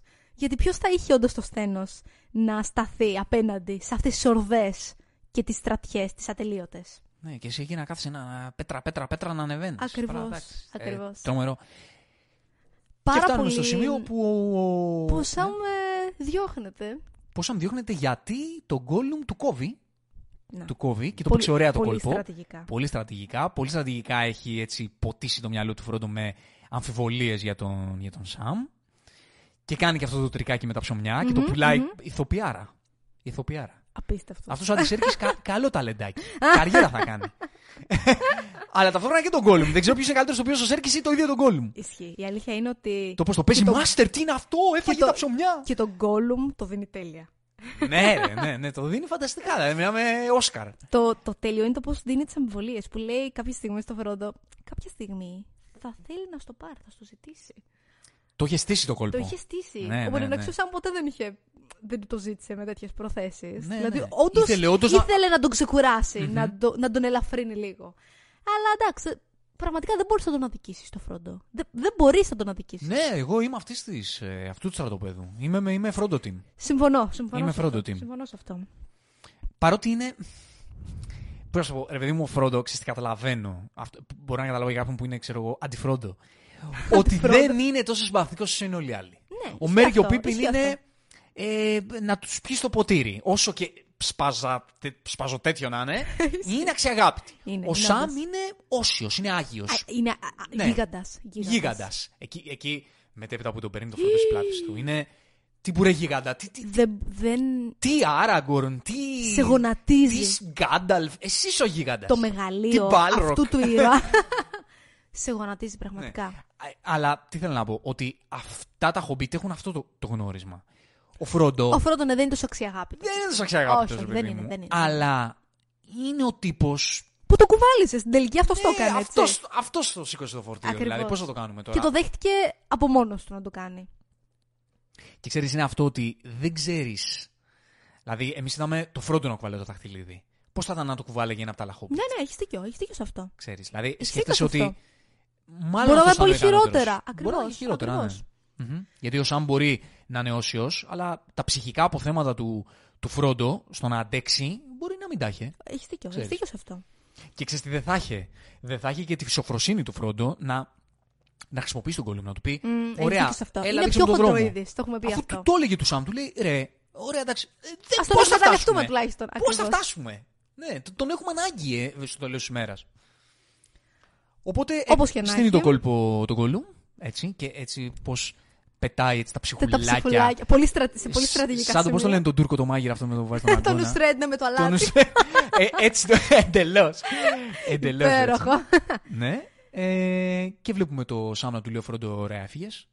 Κάντινα. Πολύ, πολύ, Αλλά πολύ θλιβερό. πολύ θλιβερό, αλλά ο Σάμ όμως που επειδή του κόβε, λέει: Όχι, δεν θα φύγω. Μεγάλος, μεγάλος. Δεν θα Σαμ. φύγω, θα μείνω Μεγάλος εδώ. Σαμ. Και επειδή το έχω δει το κόλπο, ξέρω. Ακριβώς. Βασικά, όχι. Ε, Λάθος. Άρχισε να κατεβαίνει. Απλά Άρχισε να γύρισε. κατεβαίνει, αλλά είδε τα Απλά γύρισε. ψωμιά. Είδε τα Ακριβώς. ψωμιά και κατάλαβε ότι, ότι το έχεις στήσει Ο τον κόλλο, Gollum. οπότε μετά επέστρεψε. Και πήγε μετά σκαλί-σκαλί και ξανανέβηκε Πάλι, πάλι από την πάνω, αρχή. πάνω το βουνό. Πώς φάνηκε η αράχνη; Χοροριά ωραία. Πολύ ωραίο δεν είναι; Χοροριά ωραία, ναι, ναι. Παραμυ... α- Αυτά που λέμε, που λέμε για το κομμάτι του folk παραμυθιού. Αλλά ακόμη και αυτή ρε παιδί μου, τι τρομερό CGI. Ναι. Α, είναι Ναι, ναι, απίστευτο. ναι, ναι. Δηλαδή είναι όπως το πες, είναι χοροριά. Δεν, σου, δεν, σου, δεν βγάζεις την αίσθηση ότι είναι απλά, ξέρεις, παραμυθάκι. Μια ραχνούλα. δηλαδή σου βγάζεις την αίσθηση ότι είναι ένα τέρας. Αυτό είναι το φανταστικό κομμάτι στη δουλειά του Jackson, ένα από τα, ένα από τα πολλά, ότι το ύφος, όλα αυτά τα, δι- το- τα διαφορετικά σημεία διαφορετικού ύφους Μμμ. που έχει η ιστορία του, όλα τα υπηρέτησε. Στα περνάει όλα. Ναι. Ακριβώς. Όπου ήταν κωμικό, ήταν πηγαία κωμικό, χωρίς σάχλες, τόσο όσο. Ακριβώς. Τα αστεία όλα είναι, ξέρεις, μετρημένα. Και πολύ Ε, πετυχημένα θα πω. ναι. Δηλαδή, όντως σε, σε κάνουν πιο ανάλαφρο για τη στιγμή που πρέπει. Και ό,τι είναι χοροριά, είναι χοροριά. Ο- Όπου ακριβώς. έχει μάχη, δεν, δεν κάνει πίσω. Θα Ναι, δεις και ναι, τον ναι, ναι, ναι. αποκεφαλισμό, θα δεις και τη Και πλατεριά. τα αίματα, τα πάντα. Τα πάντα. Θα τα δεις όλα. Και ταυτόχρονα ό,τι είναι να, να γίνει με χοροριά, θα γίνει με τίμια χοροριά, φίλε. Και η ωραία χορηγία εδώ πέρα δεν είναι τόσο πολύ η ίδια η αράχνη, αλλά τι κάνει Μμμ. στα θύματα της. Δηλαδή το να βλέπεις το φρόντο λευκό με τα μάτια Ναι, λευκό, ρε, εσύ, αυτό με ήταν, του ήχους ε, που βγαίνει η ζωή από μέσα του, τυλιγμένο σαν σκουλίκι, σαν κουκούλι. Είναι τρομερό. Ναι, ναι, ναι, ανατριχιαστικό. ρε. Ανατριχιαστικό, Ειδικά αυτό που ανατριχιαστικό. λες, ε, το πρόσωπο του Φρόντο είναι για βαρύ Ναι, θρίλερ. ναι, ακριβώς. Έτσι, δηλαδή τα παιδάκια που πήγανε και το είδανε δεν τα λυπήθηκε ο Τζάξον καθόλου. Ξεκάθαρα. Σου λέει, Όχι, θα το ζήσεις εδώ. Ξεκάθαρα, θα ξεκάθαρα. ζήσεις την ανατριχίλα. Δεν έχει. Ακριβώς. Και αυτό ακριβώς κάνει το γεγονός ότι μετά ο Σαμ μάχει το ίδιο σώμα με σώμα με αυτή την αράχνη για την πλάκα του. Δηλαδή δεν φοβάται καν. Ο άτιμος. Ναι, ο, ο Σαμ είναι όλα. Τα πάντα όλα είναι ο Σαμ. Δεν, δεν το. Super hero. Δεν το χορταίνω αυτόν τον ήρωα, ρε παιδί ναι, μου. ναι, ναι. Δεν καταλαβαίνει Σε τον κόλλο του. εκπλήσει και α- αναλεπτό. Είναι απίστευτο αυτό που έκανε. Ναι, για το Φρόντο ξέρεις. Θα, θα, Τρόμαξε μόνο του την αράγνη. Την έδιωξε. Θα γίνει και Σούπερμαν για το, για το Ξεκάθαρα, Φρόντο. Σε λίγο θα ξεκάθαρα. πέταγε κιόλας. Το, το πιο σπουδαίο bromance ever. ναι, ναι, εντάξει, οπωσδήποτε. Και, Και; ξέρεις ποιο είναι το άλλο ωραίο, επειδή να το πούμε. Γιατί όταν το νόμιζε για νεκρό για λίγο, του έβγαλε το δαχτυλίδι. Το είπε και μετά. Δεν το έβαλε ούτε στιγμή. Το είχε το δαχτυλίδι. Απλά το κράτησε στην περίπτωση που δεν ξέρω, ζωντανέψει ο χρόνο ή οτιδήποτε. Μμμ, μμμ. Ναι, είναι. Μέχρι εκεί φτάνουν. Ε, φτάνει η Μέχρι- καρδιά του, μέχρι εκεί του φτάνει. οσίου Σαμ. Ακριβώς, ακριβώς. Τέλος πάντων, και σιγά σιγά ξεκινούν. Ε, όχι, βασικά δεν ξεκινούν. Αφού τον βρίσκει ο Σαμ, τον παίρνουν τα όρξ. Τον Φρόντο. Το, το Φρόντο παίρνουν τα Orcs. Ε, εδώ είναι που το Gollum το, το διαλοστέλνει. Το διαλοστέλνει, ναι, Εδώ χωρίς είναι. να γνωρίζουμε την μοίρα του ακόμη. Ναι, ναι, ναι, αλλά του, του τις ρίχνει. Ακριβώς, ακριβώς. Είναι βασικά η, η μοναδική στιγμή κιόλας που βλέπουμε μέχρι τώρα τον Φρόντο να παλεύει με τον, ε, με τον Γκόλουμ. Μμμ. Όταν του ανακοινώνει λίγο πολύ ο Φρόντο ότι είναι και αυτός ηλίθιος, ρε παιδί μου. Του λέει: Γι' αυτό πρέπει να πάω να καταστρέψω το δαχτυλίδι. Ναι, λέει και εσύ, βάλε λίγο τάκτ, πες κάτι άλλο. ναι, Και ο άλλος εκεί τρελαίνεται. Το λογικό δεν είναι να τρελαθεί, είναι Ξέρεις όμως- ναρκωμανής. ναι εντελώς. Αλλά. Εντάξει, εκεί ξέρεις ο Φρόντο. Ε, εκείνη η τελευταία προσπάθεια του Φρόντο. Ναι, σαν να, να λέει: τον θα, μας, βοηθήσει. θα μας σώσω και τους δύο, θα μας σώσω. Ναι, ρε φίλε. Δηλαδή, πραγματικά, εγώ είμαι τόσο Φρόντο team. Δηλαδή, βλέπεις εκείνη τη στιγμή του λέει. Γι' αυτό το λέει, δηλαδή. Έχεις δίκιο. Είναι- έχεις δίκιο. Εκείνη τη στιγμή θα μπορούσε να του σπάσει το κεφάλι. Δεν το Ναι, κάνει ναι, και ναι, του ναι, ναι. λέει: Άκουσέ με. Θα μας λυτρώσω, θα μας βοηθήσω. Δηλαδή, ο εχθρός μας είναι το δαχτυλίδι και θα μας λυτρώσω. Αλλά ο άλλος είναι τζάνκι. Ναι, ναι, ο άλλος είναι τζάκι, ακριβώς. Ναι, εντελώς. είναι, είναι όντως. Είναι όντως. Και δεν το λέω τώρα από το μεταξύ τους ανθρώπους που είναι εξαρτημένοι, κατάλαβες. Ε, Όχι αλίμονο, μα ε, μην ακουστεί έτσι. Θέλω σαν να πω ότι- μεταφορά Ναι. του ήρωα, αυτό ισχύει. Δηλαδή είναι εξαρτημένος ως Έρχεται και ναρκωτική του- ουσία το Του δαχτυλίδι. επιτίθεται εκείνη τη στιγμή. Δηλαδή, Ακριβώς. δεν υπάρχει, δεν μπορώ να του δώσω άλλη επιλογή ο Φρόντο. Και μετά είναι η ζωή μου, ζωή σου. Ακριβώς, ακριβώς, ακριβώς. Όπως και να έχει λοιπόν, μας την έχει αφήσει την ιστορία μέχρι εδώ πέρα, ότι τα Orcs έχουν πάρει τον Φρόντο και έχουμε μείνει εκεί πέρα. Και μετά επιστρέφουμε πάλι στην ιστορία ανάμεσα στο Ρόχαν και στην, και στην Κόντορ, όπου πλέον ήρθε και ο Άραγκορν με τους νεκρούς. Στο είπα και μέσα στη στιγμή εκεί πέρα στην ταινία, θεωρώ ένα από τα πιο επικά πλάνα. Η στιγμή που βλέπεις τον Άραγκορν να τρέχει και από μέσα του να, να βγαίνουν οι ορδές των νεκρών. Φανταστικό. Φοβερή σκηνή. Φανταστικό, φανταστικό. Όπως επίση φοβερή είναι και η σκηνή όπου πρωτοβγαίνουν οι νεκροί από μέσα του όταν πάνε να σκοτώσουν αυτούς τους κουρσάρους. Όπως κάνει εκεί πέρα στο βασίλειο. Ναι, πόσο πάντα σε ρε Άραγκορν, δηλαδή τι άλλο. Τι, τι Ξεκάθαρα, άλλο να κάνεις. ξεκάθαρα, Δηλαδή, τι ξεκάθαρα. άλλο. Χωρίς να το προσπαθεί καν, δηλαδή. Είναι απλά απίστευτα στημένη η ηρωικότητα αυτού του, αυτού του χαρακτήρα. δεν σου βγάζει ότι η σκηνοθεσία προσπαθεί με το ζόρι να το κάνει μπάντας. Ναι, ναι, Γίνονται ναι, ναι. όλα Ναι, τόσο ναι, ναι, ακριβώς. οργανικά.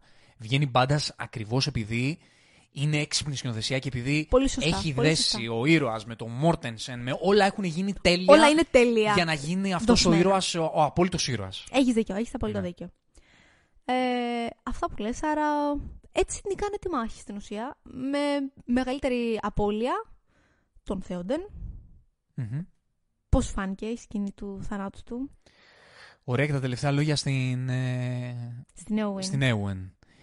Ωραίο, εντάξει, ε, θα υπήρχε και μια ακόμα θυσία. Ναι, Δεν θα, μας υπήρχε, άφηνε Θα η υπήρχε, θα υπήρχε. ιστορία έτσι. Κάποιος έπρεπε να θυσιαστεί για να δείξει λίγο τη... Τη δραματικότητα του πολέμου, Ναι. της μάχης. Και αυτός ο οποίος, ξέρεις, κήρυξε το, το λόγο του θανάτου, Μμμ. Το ότι πάμε να θυσιαστούμε, αυτός το πήγε μέχρι τέλος. Δηλαδή αυτός Ακριβώς, όντως, ακριβώς. όντως θυσιάστηκε. Και βλέπεις, ας πούμε, ότι αυτός ο τύπος, ο οποίος ήταν ένας βασιλιάς, ο οποίο. Ένας ευγενής ήρωας, Ναι, πραγματικά. ναι, ναι. Ο οποίος Μετά όλα πέθανε μετά, μετά, με, τα, δι- με τις δικές του τις κόμπλες και με το όλο θέμα με το Σωστά, με σωστά. την Κόντορ, όχι θα έρθουν, όχι δεν θα έρθουν, αλλά Σωστά, σωστά. στο τέλος της ημέρας όμως Το ή- έκανε. ήταν ήρωας. Ακριβώς, Ήταν ήρωας ακριβώς, και το ακριβώς. πήγε μέχρι, μέχρι τέλους. Μου άρεσε πάρα πολύ το γεγονός ότι γύρισε και είπε στην Ewin ότι ένα πράγμα που θα ήθελα να δω ακόμη και αν πεθάνω. Γιατί ξέρεις, εκείνη λέει να αναλάβω την εξουσία, λέει όχι, λέει να χαμογελάσεις. Είναι μια τόσο ανθρώπινη στιγμή. Η διαφορά του με τον άλλο το, το σύγχαμα της, Του- του, του Ρόχαν. όχι του, Ρόχαν, του, της της Γκόντορ. Gondor, Ναι, της ναι, ναι. Gondor. Επίσης, επική στιγμή, νομίζω έχει μείνει από τις πιο έτσι... Από τις πιο χαρακτηριστικές, η σκηνή που η Όγουιν σκοτώνει τον, ε, τον μάγο βασιλιά, ε, τον Νάσκουλ, τον αρχηγό, όπου λέει I am no man και μπήκε έτσι στο ξύφος της στο, στο κεφάλι του. Η οποία αντίθηκε στρατιώτης γιατί δεν μπορούσε να συμβιβαστεί με το ρόλο που της δίνει το φίλο της. ακριβώς, Έτσι, ακριβώς. και πήγε και πολέμησε. Και πολέμησε κυριολεκτικά, δηλαδή. Ναι. Οριακά πέθανε και εκείνη. Δεν Δηλαδή, ξέρω αν είχε- χάλασε κανέναν τότε. Τότε δεν τους χαλάγαν αυτά. Ε, το- Τώρα τους χαλάγανε. Γιατί άμα συνέβαινε τώρα Δεν κάτι ξέρω, τέτοιο, πραγματικά θα δεν ακούγαμε ξέρω. Από το fandom τα εξαμάξεις Έλατε. για αυτή τη σκηνή. Έλατε. Έτσι, η οποία είναι υπέροχη. Ένα και τρομερό φεμινιστικό μήνυμα Τι- Τότε, πριν- πριν, 100 χρόνια. τότε. Όταν πριν γράφτηκε 20 αυτό το χρόνια. βιβλίο. Έτσι. Εκπληκτικό. Εκπληκτικό. Ε, Πολύ ωραία δοσμένο. Πραγματικά πολύ ωραία δοσμένο. μαζί, αγκαλιά με το Μέρι. Αγκαλιά με το Μέρι. Ναι, πολύ ναι, σωστά. ναι, ναι. Ο οποίος Μέρι τη στιγμή αυτή εκείνος πολεμούσε με 10 ολίφαντες. Δηλαδή τον άφησε και μόνο του μετά από μια στιγμή και μετά. Ναι, και ήρωας είχε και ο Μέρι εκεί, πολέμαγε με τα όλα πολ- κι αυτός. πολέμαγε με τα όλα. Προσπαθούσε όσο μπορούσε. Ξέρεις τι, τι άλλη σκηνή δεν είπαμε. Εκεί πέρα που δίνει τη, τη σφαλιάρα ο Γκάνταλφ στον, ε, στο Σύχαμα. Τότε δεν είναι. Το σύγχαμα ποιο. Του ποιον εννοούμε; βασιλιά μου, Α, ρε, τον, της τον, Γκόντορ, τον τον επίτροπο. βασιλιά. ναι. Ωραία, αυτό θα λέμε το δεν, σύγχαμα. θυμάμαι, τέλεια. δεν θυμάμαι το Τον όνομά του. Ντένεθερ. Τον Ντένεθερ, Αυτός. ναι. Όπου ξέρεις, την πρώτη φορά πάνω τον υψηφθεί ο Γκάνταλφ και του μιλάει ωραία για να μπας και συμβιβάσουν, Ακριβώς, μπας και βρουν ακριβώς. μια λύση. Και εκείνη τη στιγμή όταν φτάνουν στο αμήν, του δίνεις ασφαλή και λέει Έλα, έστε διάλο. Πάμε να πολεμήσουμε μαζί σαν λύση, ξέρω εγώ. Ξεκάθαρα. Ξεκάθαρα. Ο Πίπιν δέχτηκε να γίνει στρατιώτης του γιατί είναι Γιατί χαζούλης, αλλά είναι ένας τίμιος χαζούλης. Ναι. Και βλέπουμε λοιπόν ε, η μάχη η οποία φτάνει ε, μετά στο Στην σημείο να ουσία- πάνε να μπουν στην Κόντορ. Ε. Ακριβώς. Ε, τι- στην ουσία με τους νεκρούς νικάνε τη μάχη. Μμμ. Τελείωσε. Ε, βέβαια, ξέρεις τι μου άρεσε πάρα πολύ γενικά σε όλη αυτή τη μάχη; Το γεγονός ότι πέρασε από τόσα στάδια. Δηλαδή, είχαμε το πρώτο στάδιο όπου ήρθαν τα όρκ στην Κόντορ, χαμένη υπόθεση. Μετά πήγανε οι, οι λίγοι που είχαν μείνει στρατιώτες πάλι να, να καταλάβουν την περιοχή με τον Φάραμιρ, χαμένη υπόθεση. Όταν τον θεώρησε ο πατέρας του νεκρό και θέλησε να τον κάψεις και αυτόν μαζί, να πεθάνουν μαζί. Άλλη άλλη ιστορία από εκεί πέρα. Ε, μετά ήρθαν από το Ρόχαν να σώσουν την κατάσταση, χαμένη υπόθεση. Μετά ήρθαν οι ολίφαντε και οι άνθρωποι εκεί πέρα, οι... από το βορρά είπε ή από το νότο, δεν θυμάμαι. Οι άνθρωποι που ήταν τέλος πάντων πάντως ολίφαντε, πάλι χαμένη υπόθεση. Και χρειάστηκε να έρθουν νεκροί για να, να σώσουν την κατάσταση. Δηλαδή δεν ήταν ότι ήταν μια και έξω η μάχη. Πέρασε από τόσα διαφορετικά στάδια. Και ήρθαν τόσες πολλές βοήθειες που και πάλι δεν μπορούσαν να κάνουν κάτι. Μμμ. Ε, και στη, ακόμα δεν έχουμε πει, στη σχέση που υπάρχει στην επαφή, στη σύνδεση των δύο ιστοριών του Φρόντο και της ε, υπόλοιπης συντροφιάς.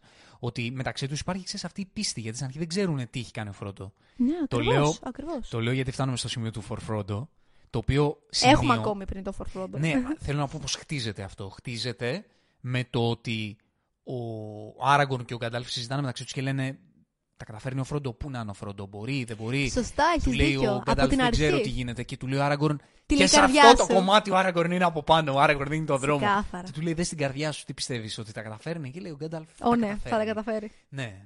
Ότι η πίστη στο φίλο ότι έχει κάνει και αυτός το δικό του το κομμάτι. Δεν είχαν και κάτι άλλο να κάνουν έτσι κι Ακριβώς. αλλιώς. Δεν είχαν άλλη επιλογή. Ακριβώς, Το μόνο ακριβώς. που τους έμενε ήταν να ελπίζουν Η ελπίδα, ακριβώς. ότι ο Φρόντο θα κάνει τη δουλειά και ότι οι υπόλοιποι θα μπορέσουν μέχρι να κάνει τη δουλειά να ανακόψουν τις ορδές Ακριβώς, για να ακριβώς. γλιτώσουν ό,τι μπορούν να γλιτώσουν. Και νομίζω η, η απογείωση αυτής της στιγμής ήταν όταν ε, ο διαπραγματευτής ε, της Μόρντορ έφερε το, το μπλουζάκι που είναι φτιαγμένο από τα ξωτικά του Φρόντο και τους το έδειξε και λίγο πολύ τους είπε το παραμύθι ότι τον σκοτώσαμε, τι κρίμα, τελείωσε το ταξίδι σας. Και ο Άραγκον για άλλη μια φορά Δεν μ' πήγε άρεσε. εκεί επικά επικά, τον αποκεφάλισε και δεν το πιστεύω. Αυτό εντελώ. Δεν θα το πιστέψω. Ναι, δεν έχει. και- Καλύτερα. Ξέρεις, είναι ότι εμένα δεν μου βγάζει ότι γίνεται μαγικά αυτό. Δηλαδή ότι ο Άραγκορν επειδή είναι ο Άραγκορν και είναι μαγιόρ. Όχι, όχι, όχι, όχι. Ξέρει και... Δεν το πιστεύω αυτό. κι Όχι, εγώ. δεν έχει άλλη επιλογή. Δεν- είναι η μόνη του επιλογή να συνεχίσει να Αρνείται, πιστεύει. αρνείται να το πιστέψει. Και το Αρνεί- λέει κιόλας. Ναι, αρνείται γιατί αν το πιστέψει. Είναι ε, όλα χαμένα. Είναι όλα χαμένα. είναι όλα χαμένα. Η μόνη επιλογή που έχει είναι να κάνει το δικό του το κομμάτι μέχρι εκεί που δεν πάει και να ελπίζει ότι από την άλλη πλευρά θα γίνει δουλειά. Κατάλαβες. Και έτσι Οπότε λειτουργούν διώχνει ακριβώς. το φόβο, διώχνει το φόβο έτσι ώστε να μπορέσει να εκτελέσει το δικό του κομμάτι αποστολής. Το οποίο εν τέλει θα βοηθήσει και τους άλλους. Δηλαδή η πίστη του ότι ο Φρόντο είναι καλά, εν τέλει θα σώσει τον ίδιο το φροντο Μμμ. στο μέλλον. Ε, Όπως και να έχει, για να συνεχίσουμε λοιπόν ε, με το σχέδιό τους, το οποίο είναι όπως είπες, ένας αντιπερισπασμός. Πολύ απλός. Να καθυστερήσουν το μάτι του Σάουρον στη μάχη εκεί πέρα, έτσι ώστε να μην τους δει ο Σάουρον τον Φρόντο και τον Σάμ για να μπορέσουν να ανέβουν στο βουνό και να καταστρέψουν το δαχτυλίδι. Οπότε, στείνονται. Μου φάνηκε τόσο όμορφη αυτή τη σκηνή, γιατί βλέπεις πραγματικά πόσο λίγοι είναι εδώ πέρα. Η, ο, ο στρατός που έχει μείνει. Είναι, τι να σου πω, με- μετρημένοι άνθρωποι μπροστά σε όσους έχουν μείνει από τα Orcs ε, στη Μόρντορ. Και είναι η σκηνή όπου βγάζει τον τελευταίο λόγο ο Άραγκορν και μετά λέει το, For το ιστορικό φορφρόντο. Το οποίο ξέρεις γιατί μου αρέσει, γιατί το λέει με χαμόγελο. Δεν το λέει με την αγριότητα και την, εμ, ξέρεις, τη μαχητικότητα που είπε το For Death, ας πούμε, ο, ο Θέοντεν. Δεν ξέρω, το είπε και αγαλίασε ψυχή του. Σαν να λέει, ξέρεις, σε παρακαλώ, βοήθησέ τον. Είναι αυτό ότι ξέρεις. Είναι το τελευταίο χαρτί. Δεν υπάρχει καμία άλλη επιλογή να, να, να, να έχουν εκείνη τη στιγμή. Να, να. Κάνουν μια τελευταία επιλογή και τυφλή επιλογή. Δηλαδή αυτή τη στιγμή Και φαντάζονται. αυτή θα ήταν θυσία, έτσι. Ναι, Πάλι δεν θα είχαν ελπίδα. φαντάζονται ότι αν ο Φρόντο ζει, αυτή τη στιγμή θα κινείται προς, ε, προς το βουνό που θα πετάξει το δαχτυλίδι. Το φαντάζονται. Οπότε με, με την πιθανότητα αυτή, η οποία είναι η μόνη πιθανότητα η οποία θα τους δώσει την νίκη, κάνουν το κομμάτι που μπορούν να κάνουν. Το Ακριβώς. οποίο κομμάτι είναι να φτάσουν μέχρι τη θυσία θεωρητικά, Και να τους δώσουν μια ευκαιρία. να, για να δώσουν αυτή τη μία ευκαιρία που υπάρχει αν ο Φρόντο ζει και αν είναι στο βουνό να, να πετάξει το δαχτυλίδι. Και ξαναλέω ότι δεν μου βγάζει αυτή η ιστορία ότι είναι, γίνονται όλα μαγικά, ξέρεις, είναι αυτό το lazy writing ότι με μαγικό τρόπο κινείται η πλοκή και όλα γίνονται για, ιδανικά. κανένα, για κανένα λόγο. Όχι, γιατί πραγματικά έχει νόημα ότι είναι όντως η μοναδική επιλογή που έχουν. Δεν το ξέρουν. Και ότι... δεν, την- δεν το κάνουν και εύκολα. ναι, ναι, Το ναι. βλέπεις δηλαδή. Είναι κυριολεκτικά αυτοθυσία αυτό το πράγμα. Μμμ. Και αυτό το καταλαβαίνεις φοβερά λίγο πριν ε, ο Φρόντο στο τέλος πετάξει το δαχτυλίδι, όπου τους βλέπεις ότι είναι χαμένοι από παντού. Δεν βάλλονται από παντού. Δηλαδή έχουν μείνει 50 άνθρωποι στο τέλος και ξέρεις ότι ανα πάσα στιγμή θα πεθάνουν. Είναι, είναι έτοιμοι να πεθάνουν. Και πάλι το κάνουν. Πολεμούν όσο μπορούν. Και αυτό το φρόντο, έτσι όπως είπες το χαμογελαστό, εμένα μου βγάζει ότι ξέρεις, αν είναι να πεθάνω, Α το κάνω έτσι. να πεθάνω έτσι και να πεθάνω με την πίστη ότι ο σύντροφός μου. Ακριβώς, ακριβώς. να Του πεθάνω- έδωσα ό,τι μπορούσα. Να πεθάνω πιστεύοντας. Ναι, ναι, ναι. ναι. Καταλάβες. Είναι και η σκηνή όπου είπε ο Γκίμλι με τον Λέγκολα στην ατάκα που είπαμε πριν. Ξέρεις, how about uh, with a friend. Γι' αυτό η ατάκα του είναι το for Frodo. Γιατί εκείνη τη στιγμή, ό,τι κάνουν, το κάνουν Πολύ για να σωστά. δώσουν ευκαιρία στον Φρόντο. Δηλαδή, Ακριβώς, με- ακριβώς. με την πίστη τους στον Φρόντο. Στο, στο δικό του κομμάτι ταξιδιού. Ακριβώς, ακριβώς.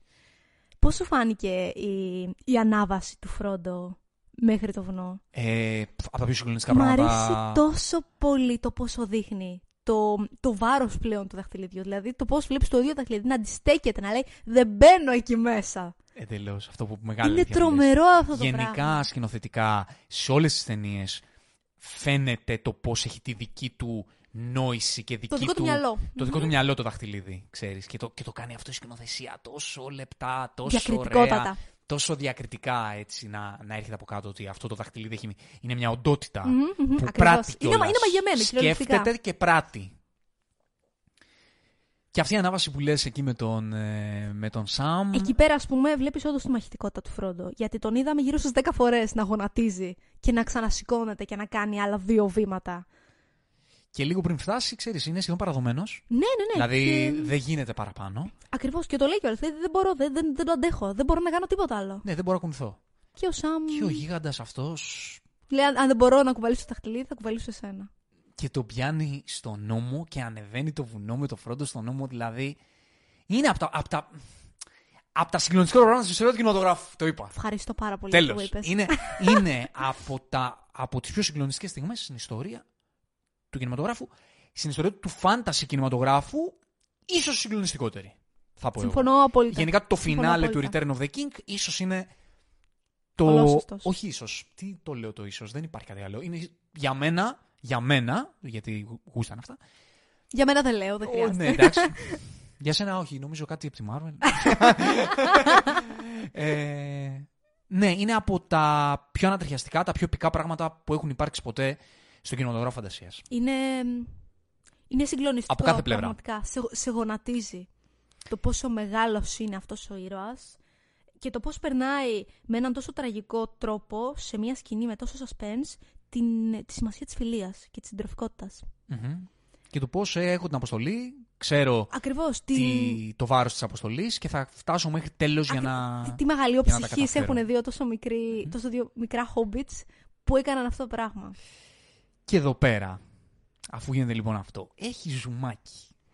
Και γιατί έχει ζουμάκι, Γιατί όταν φτάνουν λοιπόν έτοιμοι να ρίξουν στη λάβα το δαχτυλίδι, Ο Φρόντο αλλαξοπιστή. ο Φρόντο υποτάσσεται. Μμμ.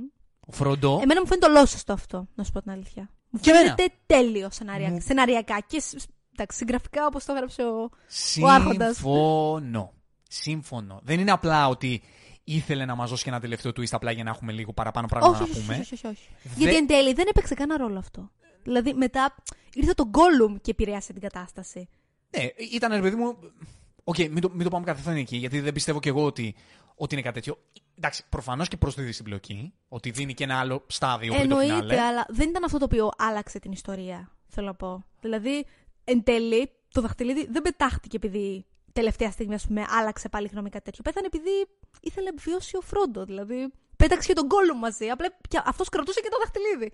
Αυτό θέλω να πω. Δηλαδή, εν τέλει, δεν έπαιξε κάποιο μεγάλο ρόλο στην ιστορία ε, το γεγονός ότι άλλαξε για λίγο πίστη. Α πούμε, απλά έδειξε το γεγονός ότι εν τέλει κανείς δεν καταφέρει να σωθεί. Κανείς. Όλοι θα διαφθαρούν από αυτό, το, από αυτό το αντικείμενο. Όσο μεγάλο και να είναι το στένος τους. Αυτό όπως το λες, ότι αν πήγαινε η φάση ιδανικά μέχρι τέλους και ο Φρόντο το τελευταία φάση ήταν ότι ο ίδιος με τη συνείδηση τη δική του υπερνικά το δαχτυλίδι και μ, με τη δική του συνείδηση το πετάει στη, στη λάβα, ε, να σου πω κάτι, θα ήταν και παράλογο. Θα ήταν και- Αυτό θα ήταν το ακριβώς, ψεύτικο. Ακριβώς. Θα ήταν υπερβολικά ιδανικό. Το απολύτως λογικό είναι ότι όπως ο Ισίλντουρ τελευταία στιγμή Ακριβώς. λύγησε, τον νίξε το Και είπε, δαχτυλίδι. ναι. Ισίλντουρ! Λέει ο Έλροντ. How's the ring? Ναι. Ε, ότι με τον ίδιο τρόπο ε, δεν θα μπορούσε ρε φίλε το Hobbit να, να νικήσει τη δύναμη του δαχτυλιδιού. Δεν, Ακριβώς. γίν- δεν γίνεται. Δεν θα γινόταν. Θα ήταν παράλογο να συμβεί. και μ' Και αρέσει γι' το αυτό πώς το λόγο την τελευταία στιγμή ε, υποτάσσεται. αρνήθηκε. Αυτό λοιπόν μου αρέσει ακόμη περισσότερο εδώ είναι το βλέμμα απελπισίας του Σαμ. ναι. που τον βλέπεις και απλά χάνει κάθε πίστη ξαφνικά. Δηλαδή, το οποίο δεν το κάνει καν με κινήσεις, δηλαδή δεν κάνει γονατίζει, φωνάζει κάτι τέτοιο. Πέφτει το πρόσωπό του. Μία μόνο έκφραση, λες, χάθηκαν όλα. Αυτό ήταν. Πάνε, πάνε, πάνε όλα. Ότι τα κάναμε όλα αυτά Τα κάναμε όλα αυτά. και φτάσαμε εδώ πέρα να μην καταφέρουμε στο χείλος του γκρεμού να το ρίξουμε. Ακριβώς. Άλλη μια σκηνή μόνο μου έβγαλε αυτή την απελπισία και ήταν όταν ο Άραγκορν είδε τα πλοία να έρχονται από αυτούς τους κουρσάρους πριν του πει ο βασιλιάς των νεκρών ότι θα πολεμήσουμε. Που αυτός γονάτισε κιόλας κάτω. Δεν ξέρω αν θυμάσαι ποια σκηνή. Ναι, λέω. ναι, ναι, ναι, ναι. η απελπισία νομίζω εμφανίζεται σε αυτές τις δύο σκηνές τόσο έντονα. Μμμ. Που λένε όλα χάθηκαν. Δεν, δεν υπάρχει καμία πίστη στο καλό. Και τελικά η λύση δίνεται Από τον Gollum από τον παραδόξως. Gollum. Το Gollum άθελά του είναι αυτό που θα οδηγήσει το δαχτυλίδι στην Στην καταστροφή. καταστροφή. Γιατί βουτάει το Φρόντο τελευταία στιγμή, το αρπάχνει το δαχτυλίδι. Ενώ είναι αόρατος ο Φρόντο Ενώ είναι αόρατος. και βλέπουμε μόνο τον Gollum από πάνω Από σαν πάνω. μαριονέτα κάπως. Ε, πο- στο χείλος του γκρεμού, έτσι. Τρομερό. Επικό, Τρομερό. επικό. Και για μένα. Ε, ξέρω τι θες να το πεις αυτό, ναι, πες το. θέλω να το πω γιατί είναι η αγαπημένη μου, το αγαπημένο μου πλάνο μάλλον Το ξέρω. της το ξέρω. τριλογίας. Το Gollum με το δαχτυλίδι στο χέρι, στο χείλος του γκρεμού. Με τη λάβα παντού. με τη λάβα παντού, το πλάνο να, να, να κατεβαίνει από τα πόδια του του Γκόλουμ να ανεβαίνει ψηλά και να γίνεται αυτό το, το πανοραμικό από πάνω πλάνο Που νιώθεις σαν να είσαι στην κόλαση, έτσι, σαν να είσαι στα τάρταρα. και βλέπεις την ευτυχία του Γκόλουμ Να χορεύει και να τραγουδάει. να χορεύει και να τραγουδά. Είναι πω πω φίλε, πω πω φίλε, δεν, δεν υπάρχει αυτή η σκηνή. Η σκηνή. Δεν υπάρχει αυτό το πλάνο. Είναι, Είναι, είναι, είναι τόσο τραγικό. είναι τραγικό. Είναι πανέμορφο. Είναι συγκλονιστικό. Εκείνη τη στιγμή, αν όταν δεν ξέρεις τι θα γίνει μετά, είσαι με γουρλωμένα τα μάτια, what the fuck, Ναι, δεν ξέρεις μας και νίκησε πώς, τον δεν Gollum. ξέρεις και πώς να το, Ναι. να το πάρεις αυτή τη στιγμή, αυτή την πληροφορία. Δηλαδή απλά κάθεσαι και είσαι σοκαρισμένος. Ναι. Ε, πραγματικά, εμένα αυτό με, με συγκλονίζει. Εμένα αυτό το πλάνο είναι το αγαπημένο μου πλάνο της τριλογίας. Είναι, το θεωρώ εκπληκτικό. Είναι, είναι, είναι απίστευτο. Αλλά ξέρεις, θέλω να πω επίσης, γιατί δεν νομίζω ότι στον πολύ να το βλέπουμε. Αυτή η σκηνή μάχης για λίγο εδώ πέρα, ανάμεσα στον Φρόντο και στο, δαχτυλί, και στο Γκόλουμ, που είναι η δεύτερη μάχη τους, Μμμ. είναι ωραία γιατί πλέον ο, ο Φρόντο δεν μάχεται τον Γκόλουμ απλά για να σωθεί. Τον μάχεται γιατί θέλει και αυτό το δαχτυλίδι πλέον. Ναι, ναι, ναι. Δεν το σκέφτεσαι, είναι Άγιο. έτσι- δεν, το, είναι- δεν το σκέφτεσαι αυτό εκείνη τη στιγμή. είναι έτσι ακριβώς. Αλλά πλέον και αυτός τον μάχεται για το δαχτυλίδι. Γιατί θέλει και αυτός το δαχτυλίδι. Δεν θέλει να το πάρει για να το καταστρέψει. Το θέλει. Άρα ξέρεις, είναι μ, το suspense στα κόκκινα εκείνη τη στιγμή. Ναι, οι δύο εθισμένοι για το δαχτυλίδι Ναι, και το δαχτυλίδι στη ακριβώς, μέση. Που, ακριβώς. που σκέψου ότι.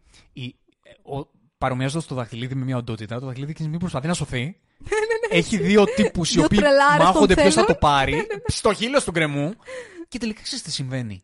Συμβαίνει το λογικό. Κάθονται και παλεύουν στο χείλος του γκρεμού. Ε, θα πέσουν από κάτω. Δηλαδή, Ακριβώς. είναι λογικό αυτό που συμβαίνει. Είναι επόμενο να Ακριβώς, συμβεί. ακριβώς. Εντάξει, το, το OK, το... η- δεν θα το πω σενάρια και ευκολία. Θα πω ότι το, το twist του παραμυθιού είναι ότι ο Φρόντο OK, αρ, αρπάζεται από το, από το βράχο και σώζεται. Και έρχεται ο Σάμ να, το, να τον σώσει. Okay. Για άλλη μια φορά. Για άλλη μια φορά. Για άλλη μια φορά αυτός ο Σάμ. Δηλαδή μετά από τους Και- μετά λες, δεν το αξίζει, ρε παιδί μου. Προχώρα, Ναι. σαν ένα καλύτερο. και το δαχτυλίδι χάνεται στην αγκαλιά του Γκόλουμ. Το, οποίο καίγεται και είναι και πάλι με ένα χαμόγελο. Ναι. Γιατί είναι εκεί το δαχτυλίδι. Ή το ακόμα μεγαλύτερο ότι καίγεται, έχει μείνει μόνο το, το πρόσωπό του και πάλι ψάχνει να τύπουν το δαχτυλίδι. Ναι. Και ο, την ώρα που χάνεται αυτό στη λάβα, αυτό που τον νοιάζει είναι ότι ο- ωραία γαμώτο χάθηκε Το, το, χάνει και, δαχτυλίδι. και το δαχτυλίδι ακριβώς. Ναι, ναι, ναι. Είναι συγκλονιστικό. Είναι τρομερό. Είναι, είναι συγκλονιστικό το πώς έχει αυτό το ταξίδι τον Gollum, γι' αυτό σου λέω ότι είναι το αγαπημένο μου πράγμα στην τριλογία. Το, το αντιλαμβάνομαι απόλυτα αυτό που λες. και το, πώ. καταλαβαίνω. Και να σου πω και πώς το σκέφτομαι ακόμα. Το σκέφτομαι και με έναν άλλο λίγο πιο έτσι μεταφορικό τρόπο. Το πώς αν το δαχτυλίδι είναι μια οντότητα και έχει Μμμ. καταδυναστεύσει τον Gollum, Μμμ. τα, ε, τα αποτελέσματα Ναι. αυτής της επιρροής του δαχτυλιδιού στον Gollum είναι που έφερε και το ίδιο το δαχτυλίδι στην καταστροφή του. Ναι, πολύ σωστά. Αυτή έχεις η δίκιο. μανία του Gollum Έχεις δίκιο σε αυτό. που τη δημιούργησε το δαχτυλίδι ήταν το Γύρισε αποτέλεσμα... πίσω στο δαχτυλίδι. Γύρισε πίσω στο Ακριβώς. δαχτυλίδι. Και ήταν Έχεις αυτό που συντέλεσε στην Στην καταστροφή. καταστροφή του. Ναι, του ναι, ναι, δαχτυλιδιού. έχεις δίκιο. Οπότε, τα- οπότε το δαχτυλίδι καταστράφηκε. Το μάτι, Το μάτι καταστράφηκε. Εν τω μεταξύ, μου φαίνεται κάθε φορά που το κοιτάω, δεν ξέρω αν εγώ το, το παίρνω μόνο. Οι κινήσεις του ματιού μου βγάζουν ένα Σαν, να, τρόμο. γκλι- σαν να γκλιτσάρουν. Ναι. Εμένα μου βγάζει και, και σαν να. Σαν να τρομάζει, δηλαδή σαν να βλέπει το τέλος να έρχεται ο Σάουρον. Α, αυτό συμβαίνει, Μέσα από το αν το μάτι καλό του. σκεφτεί. Ναι. ναι, ναι, ναι. Γιατί είναι η μοναδική του. Πώς να το πω, ε, οπτική ύπαρξη. Δηλαδή Ναι. είναι το μοναδικό πράγμα που μπορούμε να δούμε. και καταφέρανε να το απτά. κάνουν και αυτό να βγάλει συνέστημα με κάποιο τρόπο. Α, δεν είναι Ναι. τρομερό αυτό το Ναι, πράγμα. ναι, Ναι, ναι. ήταν ο- το μοναδικό του μέσο ε, ζωής και επικοινωνίας του Μμμ. δαχτυλίδι. Και το μέσο δύναμής του πάνω απ' όλα. Και η παρέα μας βλέπει τον πύργο να πέφτει και έχουν μείνει παγωτά. Δηλαδή, ξέρεις, δεν, δεν πάνε- νομίζω δεν πανηγυρίζει κανείς. Δεν θυμάμαι να πανηγυρίζει. θα σου πω, στην αρχή πανηγυρίζουν ή λένε, ξέρω εγώ, ένα yes ή κάτι τέτοιο και μετά Και- βλέπουν το ηφαίστειο να εκρήγνεται, όπου εκεί μέσα είναι ο Φρόντο και ο Σαμ, χωρίς να το γνωρίζω. Ναι. Χωρίς να γνωρίζουν ότι επιβίωσαν. Και νομίζουν ότι πέθαναν. Ναι, Όλοι αλλά μου αρέσει κλαίνε. που βλέπω και τα βλέμματά τους που βλέπουν το θέαμα. Και είναι απλά ξέρεις, λες και βλέπουν το spectacle και οι ίδιοι. Ναι, ναι, ναι, ακριβώς. Τι γίνεται τώρα, ρε φίλε. Κοίτα τι έγινε. Λέω, Οπότε Ακριβώς. κοιτάμε εμείς, κοιτάνε και αυτοί τη φάση. Πολύ σωστά. Και ο Γκάνταλφ πετάει τους άιτους για να πάνε να σώσουν έτσι με αυτό το, το πανέμορφο πλάνο τον Σαμ και τον, και τον Φρόντο. Τελευταία στιγμή πριν έρθουν να τους καταπιούν ε, οι φλόγες. Δεν ήταν φοβερό το πώς έδειξε τη λάβα. Κάτι πολύ μικρό, αλλά. Ναι. Φάνηκε τόσο αληθοφανή αυτή η λάβα. ε, όλη αυτή η δουλειά είναι. Είναι απίστευτη. Είναι υπέροχη. απίστευτη. Και. Και φτάνω στο σημείο. Που ξυπνάει ο Φρόντο Ναι. Και Ναι. έρχονται ένα-ένα για το Ναι. reunion. Ε, θα πρέπει να πω ότι αυτή η σκηνή είναι cringe. Ξέρεις ποια δεν μπορώ σκηνή- να μην δεν το πω. Εγώ το να έχουν σου- πει πολύ πριν από μένα. Εγώ να σου πω ποια Είναι. σκηνή μου φαίνεται cringe. Είναι. Δύο. Πρώτον, όταν Αυτό- έρχεται. ο- Του, α, του, του Του Γκάνταλφ Gandalf. εννοείς. Εντάξει, εμένα δεν μου φαίνεται αυτό ο cringe. Μου φαίνονται μερικά reunions. Πρώτο, αυτό του Legolas, όπου δεν ξέρω αν το έχεις συνειδητοποιήσει. Μόνο μια φορά συναναστρέφεται ο Legolas με το Φρόντο. Και αυτή είναι όταν του λέει ότι έχει το τόξο μου. Δεν του ξαναμιλάει ποτέ. Ισχύει. Ποτέ. Εντάξει, ε, δεν είχαν όμως, ξέρω εγώ. Νομίζω ότι στη σκηνή αυτή δεν έχουν κάτι. Ε, δεν είναι ότι πανηγυρίζει που τον βλέπει ο Φρόντο. Είναι σφάστα εντάξει, είσαι εδώ. Εντάξει. Ξέρεις τι, είναι, ζήσατε. είναι λίγο περίεργο γιατί στην αρχή έρχεται, έρχεται νομίζω ο Μέρι και ο Πίπιν, μετά έρχεται ο Άραγκον που είναι, ξέρεις, όχι, ή έρχεται ο Γκίμλι. Έρχεται ο Γκίμλι που είναι πολύ χαρούμενος. Και ξέρεις, μετά έρχεται ο Αλίδελα και μετριάζεται λίγο. Χαράζω. Α, κι εσύ. Ξέρεις πώς είναι, πας σε κάτι πάρτι και είναι, πας με τρεις φίλους που είναι κολλητοί του κοδεσπότη, τους αγκαλιάζει, τους φυλάει, ξέρω εγώ, και μετά πηγαίνεις σε ένα και, γεια, Γεια. χρόνια πολλά.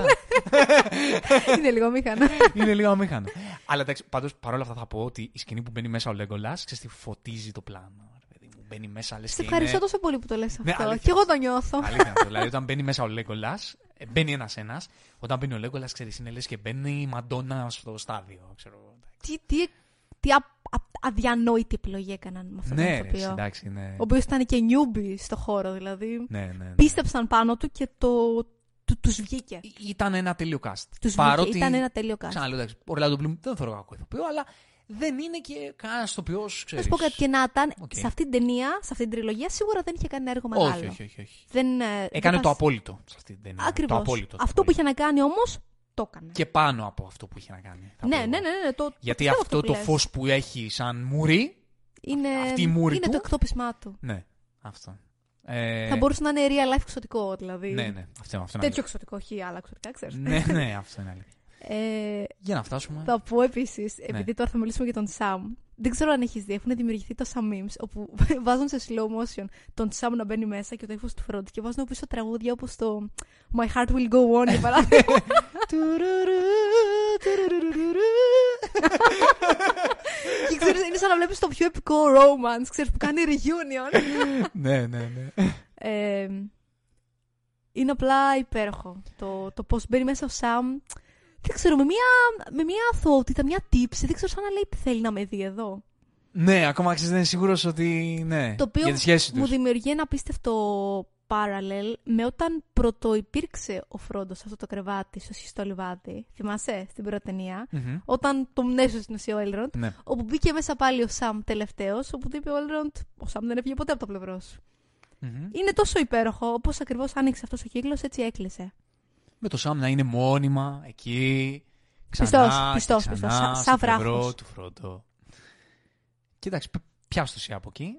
Και καταλήγουμε στην πιο συγκινητική σκηνή όλης της τριλογίας για μένα, στη στέψη του Άραγκορ. Είναι η συγκινητικότερη στιγμή ever δική σου, σου οποιαδήποτε ταινία στα πάντα; Αναμφίβολα. Ναι. Δεν το είδες; το είδα, απλά δεν. Έχεις μια απόδειξη άλλα Ναι, ναι, μπροστά απλά σου. δεν δεν σε έχω δει και σε όλες τις ταινίες του κόσμου, ξέρω όταν τις έχεις δει. Δεν Ε, ξέρω. θεωρώ τα, ρωτάω. ανα- τα αναφιλητά μου μίλησαν από μόνα τους. ναι, ναι, ναι, οκ. Ναι, ναι. Δε, δεκτό. Ναι, είχα μια μαρτυρία, την είχα. ε, οπότε, για πες μας τι γίνεται εκεί Ε, πέρα. κοίτα, ε, έχουμε τη στέψη του που λίγο πολύ λέει έναν πολύ ωραίο σύντομο λόγο για την ειρήνη και την, την όμορφη σχέση που θέλει να έχει με όλους τους ε, κοντινούς πολιτισμούς. Ρίχνει και ένα Ε, τραγούδι. Ρίχνει ένα τραγουδάκι, ναι. Όταν σου λέγα εγώ ότι έχει νταλκάδες Σταμάτα. ε, και είναι σαν ε, καψουροκάγκουρας ε, Έλληνας ο Άραγκον. Σταμάτα έλεγες- να μου το καταστρέφεις. Εντάξει, αλλά είναι έτσι. Είσαι απαράδεκτος. Οκ. Δε- Δεν θέλω άλλο. Σταμάτα. Ναι, ναι. Ε, αρχίζει και κάνει, ξέρεις, ένα μικρό nod, έτσι, ένα μικρό νεύμα reunion με όλους, μέχρι που βλέπει την Arwen και έχουμε το μεγάλο reunion έτσι, των δύο, του μεγαλύτερου love interest. Ε, Η οποία της- ξεπροβάλλει πίσω από τις κουρτίνες, ξέρω εγώ. Ε, ντα, πολύ ωραία δοσμένα. Πολύ ωραία Πολύ δοσμένα. ωραία δοσμένα. Εμένα άλλα δύο μου φάνηκαν πάρα πολύ όμορφα δοσμένα σε αυτή την αλληλεπίδραση. Ένα, το ότι στέκεται μπροστά του, κρατάει την σημαία, αρχικά της παίρνει τη σημαία, σαν, δεν ξέρω, σαν την ελαφρύνει, ρε παιδί μου, και πάει να, να κατεβάσει το κεφάλι, να υποκληθεί και της το σηκώνει. Μου φ- Μου φαίνεται απίστευτο, σαν να της λέει τι, τι, τι πας να κάνεις, ας πούμε, Ναι, ναι. μεταξύ μας. Και τι φυλάει, που είναι... Ξέρεις τι, βλέπεις από πίσω και τους ε, πανηγυρισμούς. Είναι η πιο... Πώς θα το πω, η πιο στατιστικά πιθανή στιγμή για happy ending αυτή. Είναι όλα τέλεια εκείνη τη στιγμή. Και επειδή εγώ έχω ένα κόλλημα με τα love stories Μμμ. και το πώς καταλήγουν και γιατί καταλήγουν εκεί, έχω να πω ότι αυτό το love story είχε εξέλιξη, είχε ουσία και αυτό το φιλί το δικαιούταν. Αναμφίβολα. Ναι, Και αυτό το φιλί έχει, έχει, Έχει περάσει πράγματα πολλά. πίσω του. Και Όχι, έχει, Ακριβώς. έχει περάσει πολλά και έχει και πράγματα μπροστά. Δηλαδή, ε, υπάρχει ένα δράμα μπροστά από αυτό. Καταλάβες. Ναι, δεν, αν το Το δράμα του καλοσκεφτείς, τέλους, το οποίο υπάρχει- επιλέγεις ακριβώς, να ζήσει. Ακριβώς. Υπάρχει μια τραγικότητα στο πώς θα τελειώσει αυτή η ιστορία. Μμμ. Και ξέρεις το δείχνει αυτό καλύτερα. Το χαμόγελο του Έλντροντ. Με το που, με το που φιλιούνται, τον βλέπεις ξέρεις να χαμογελάει και να, να κρύβεται μια τρομερή θλίψη πίσω από τα μάτια του. Άρε, Ούγκο Weaving, τι, τι, τι, τι α- είσαι, τι, τι τι απίστευτη ηθοποιός είσαι, ερμηνεία. ρε. Με μία απλά Ρε, έκφραση, Ούγκο, ναι, ναι. σου βγάλε όλη τη δραματικότητα του μέλλοντός τους. Μμμ, μμμ, μμμ. Και μετά πάμε σε μια σκηνή δεν, δεν έχω τη δύναμη να περιγράψω, άρα πε, πες την εσύ, πάρ' την πάνω σου. Υποκλήθηκαν αυτά. Εντάξει. Όχι. Πες Ε, παραπάνω πράγματα. Λοιπόν, στη σκηνή αυτή θα πω ότι. Δεν θα το κάνω πολύ σκηνικό. Θα πω. Θες να το κάνω σκηνικό, δεν θα κλάψεις δηλαδή. δεν θέλω να κλάψω, αλλά αν το κάνεις, η αλήθεια είναι ότι ίσως κλάψω. Όχι, ξέρεις τι θα πω, ότι έτσι, έτσι πρέπει, αυτή είναι η ουσία ιδανικά και ουτοπικά της ιδιότητας του ηγέτη. Μμμ.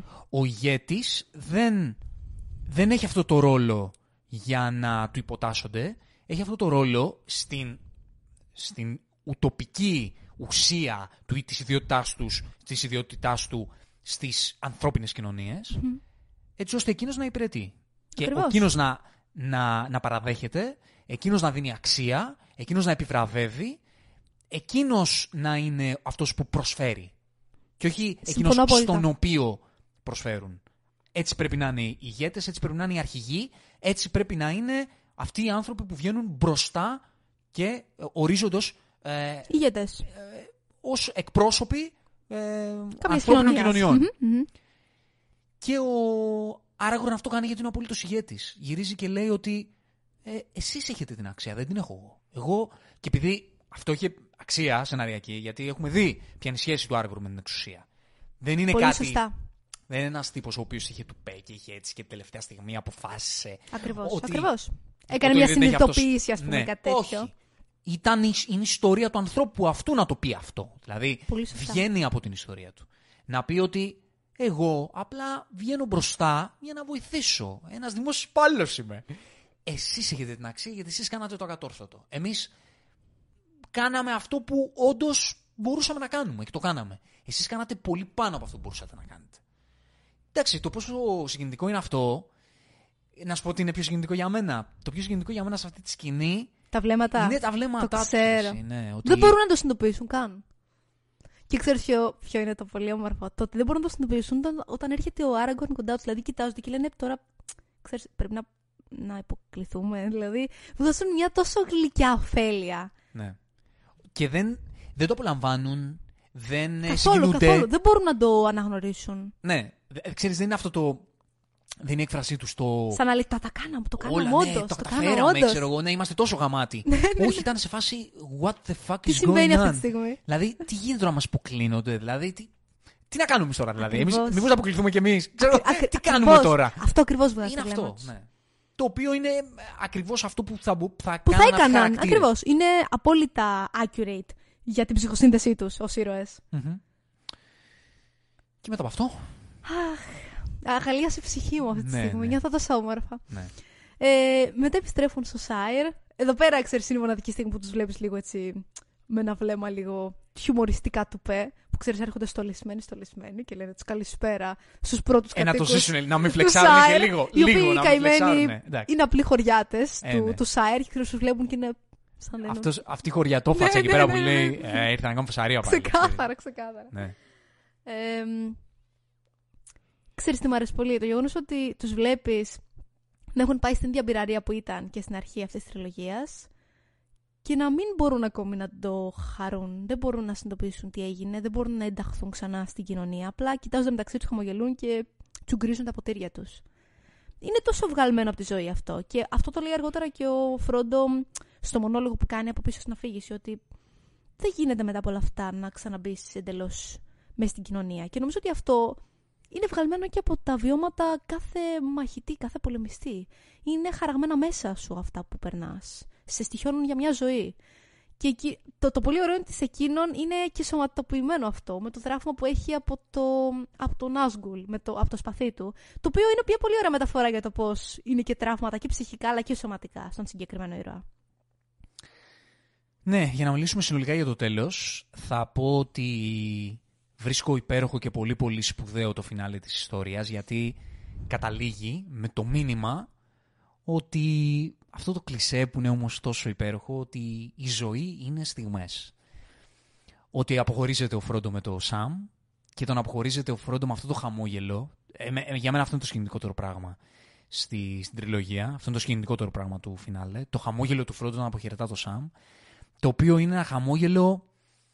Περάσαμε καλά. Δηλαδή το Ναι, ναι, ναι, ζήσαμε, ναι, ναι. ξέρεις. Ακριβώς. Ότι η αξία στη ζωή δεν έχει η διάρκεια απαραίτητα. Είναι αυτό, αυτό, αυτό που ζεις. Ο καθένας πήρε το δρόμο του από ένα σημείο και μετά, όμως αυτό που είχε αξία είναι αυτό που Αυτό που ζήσαμε. περάσαμε ακριβώς. Αυτό που πέρασαν αυτό που ζήσανε. Και αυτό έχει, ξέρεις, έρχεται στο κομμάτι της περιπέτειας συνολικά. Ότι πώς πώς είναι να το ζεις, πώς είναι να μην κάνεις πίσω, να μην δηλιάζεις, να το ζεις έτσι όπως έτσι όπως πρέπει να το ζήσεις, γιατί γι' αυτό έρχομαστε εδώ, για να το ζήσουμε. Πολύ σωστά. Να το ζήσουμε, να το, ε, να το βιώσουμε και το τέλος θα έρθει. Okay. Και ο καθένας μπορεί να πάρει το δρόμο του και ο καθένας θα κάνει τις επιλογές του και θα ακολουθήσει το δικό του μονοπάτι. Όμως το σημαντικότερο πράγμα είναι αυτές τι στιγμές και αυτό μένει στο τέλος. Ακριβώς. Το οποίο το έθεσε πάρα πολύ όμορφα λίγο πιο πριν και ο ίδιος ο Γκάνταλφ. Ο οποίος έτσι τους αποχαιρέτησε με έναν πολύ, πολύ λιτό αλλά συγκινητικό λόγο. Που τους είπε λίγο πολύ, ξέρεις, αγαπημένα μου Hobbits, η συντροφιά μας θα πρέπει να χωριστεί αυτή τη στιγμή. Είναι πολύ βγαλ- βγαλμένο μέσα από την πραγματικότητα αυτό. Μμμ. Το οποίο, ξέρεις, βγάζει για αυτή τη θλίψη, αυτή τη νοσταλγία, ξέρεις, του, του τέλους, που τελειώνει και η ίδια ιστορία, ξέρεις. Ακριβώς. Και η ζωή δηλαδή είναι και, η πραγματικά ζωή, τα παραπάνω, παραλληλισμός ναι, για την ξέρεις, ίδια τη ζωή. Για την ίδια τη ζωή, για το τέλος και το τι αξία έχει αυτό που, που βιώνεις και το, και το πώς το βιώνεις. Ακριβώς. Παρότι έρχεται κάποια στιγμή το, το τέλος. Οι στιγμές είναι αυτές που μένουν στην αιωνιότητα. Ακριβώς. Πώς φάνηκε που τελείωσε με τον Σαμ, Ε, του άξιζε γιατί είναι γίγαντας. που αξίζει κάθε ευτυχία. ναι. Ε, ναι. Ναι. Δεν το έχω σκεφτεί λίγο πώς το τοποθετώ μέσα μου τελείωσε με το Σάμ, να σου πω την αλήθεια. Πιάνεις εξαπίνεις. Εμένα μου φαίνεται σωστό, γιατί ξέρεις, αρχικά τελειώνει όπως άρχισε, με την, την ηρεμία και την ειρήνη του Σάιρ. Και δεύτερον το γιώνει με αυτό το πολύ συγκινητικό πλάνο που κοιτάζει νοσταλγικά την πόρτα του Μπίλμπο και του Φρόντο. Γιατί εδώ ποιοι ζήσανε. Ποιοι εδώ; ζήσαν εδώ, τι, τι έγινε εδώ πέρα. Τι και ο έγινε. κόσμος δεν θα το μάθει ποτέ. Μμμ. Και επέστρεψε λίγο, ξέρεις, ε, στη- στο όνειρο της, ε, της ζωής του. Ναι, ναι, πολύ ότι σωστά. αυτός θέλει πολύ μια, σωστά. μια όμορφη ζωή Την με την οποία, οικογένειά του. την οποία πολύ συχνά ονειρευόταν σε όλη τη διάρκεια της τριλογίας. Δηλαδή, υπήρξαν πολλές φορές που λέει Αυτά θα μας φτάσουν για την επιστροφή. Ή να φάμε τις πατάτες όταν γυρίσουμε σπίτι. Ή θυμάσαι αυτή τη στιγμή, δηλαδή συνέχεια τον νοσταλγούσε και ήταν σίγουρος ότι θα γυρίσεις και θα το ζήσει αυτό. Και να σου πω κάτι άλλο. Ε, ότι το γεγονός ότι κατάφερε και μίλησε στην κοπέλα που γούσταρε, το κατάφερε με την Ανδρεία που αποκόμισε από την περιπέτειά Ακριβώς, του, έτσι. ακριβώς. Δηλαδή, αν δεν ζούσε αυτή την περιπέτεια, μπορεί να μην της μιλούσε ποτέ. Πολύ σωστά. Πολύ σωστά. Οπότε- Δεν, δεν θα της μιλούσε μάλλον. Ναι. Ενώ όπως τον είδαμε στην αρχή. Οπότε η ζωή αυτή είναι και ένα κέρδος που πήρε από, τη, Ναι, ναι, από αυτά δίκιο, που βίωσε. έχει δίκιο σε αυτό. Το οποίο έρχεται πάλι στο κομμάτι ότι ό,τι ζεις σου δίνει μαθήματα, Ακριβώς. τα οποία μαθήματα μπορεί να σου προσφέρουν άλλα πράγματα στην πορεία της ζωής σου. Αυτά. Αυτά. Αυτό είναι το αφιέρωμα για, το, για τον άρχοντα των δακτυλιδιών. Τελείωσε αισίως αυτό το, Αυτή... το ταξίδι και το δικό μας. Ναι. Γιατί ήταν και για μας έτσι πρώτη εμπειρία το να το βιώσουμε όλο αυτό στην αίθουσα. Ελπίζω να το χάρηκες κι εσύ, επειδή είναι οι αγαπημένες σου ταινίες. Το μακράν. χάρηκα πάρα πολύ. Είναι... Ναι. Δεν περίμενα να σου πω το πόσο πιο έντονα θα, έ- θα ένιωθα τα πάντα, θα τα έπαιρνα ε, έχω, βλέποντάς τα. Γιατί εντάξει, αγαπώ ήδη τόσο πολύ αυτή την ιστορία και την έχω δει τόσες πολλές φορές που δεν περίμενα ότι θα μπορούσα να την, να την νιώσω με κάπως διαφορετικό τρόπο. Και πραγματικά το ένιωσα εντελώς διαφορετικά στην αίθουσα. Οπότε εγώ θα κλείσω με αυτό, πέραν από την ιστορία του άρθρου των δακτυλιδιών, ότι ο κινηματογράφος είναι συνέστημα, ο κινηματογράφος είναι ένα μέρος όπου δημιουργεί συναισθήματα, είναι μια ε, τελετουργία για αυτούς τους ανθρώπους οι οποίοι τη γουστάρουν αυτή τη φάση και είναι πολύ σημαντικό κομμάτι του πολιτισμού και της κουλτούρας ε, Να το στηρίζουμε αυτό. μιας κοινωνίας και, και αξίζει να το στηρίξουμε. Συμφωνώ απόλυτα. Αυτά. Αυτά. Τα λέμε στο επόμενο ηρωικό ταξίδι. From zero to hero. Just like that.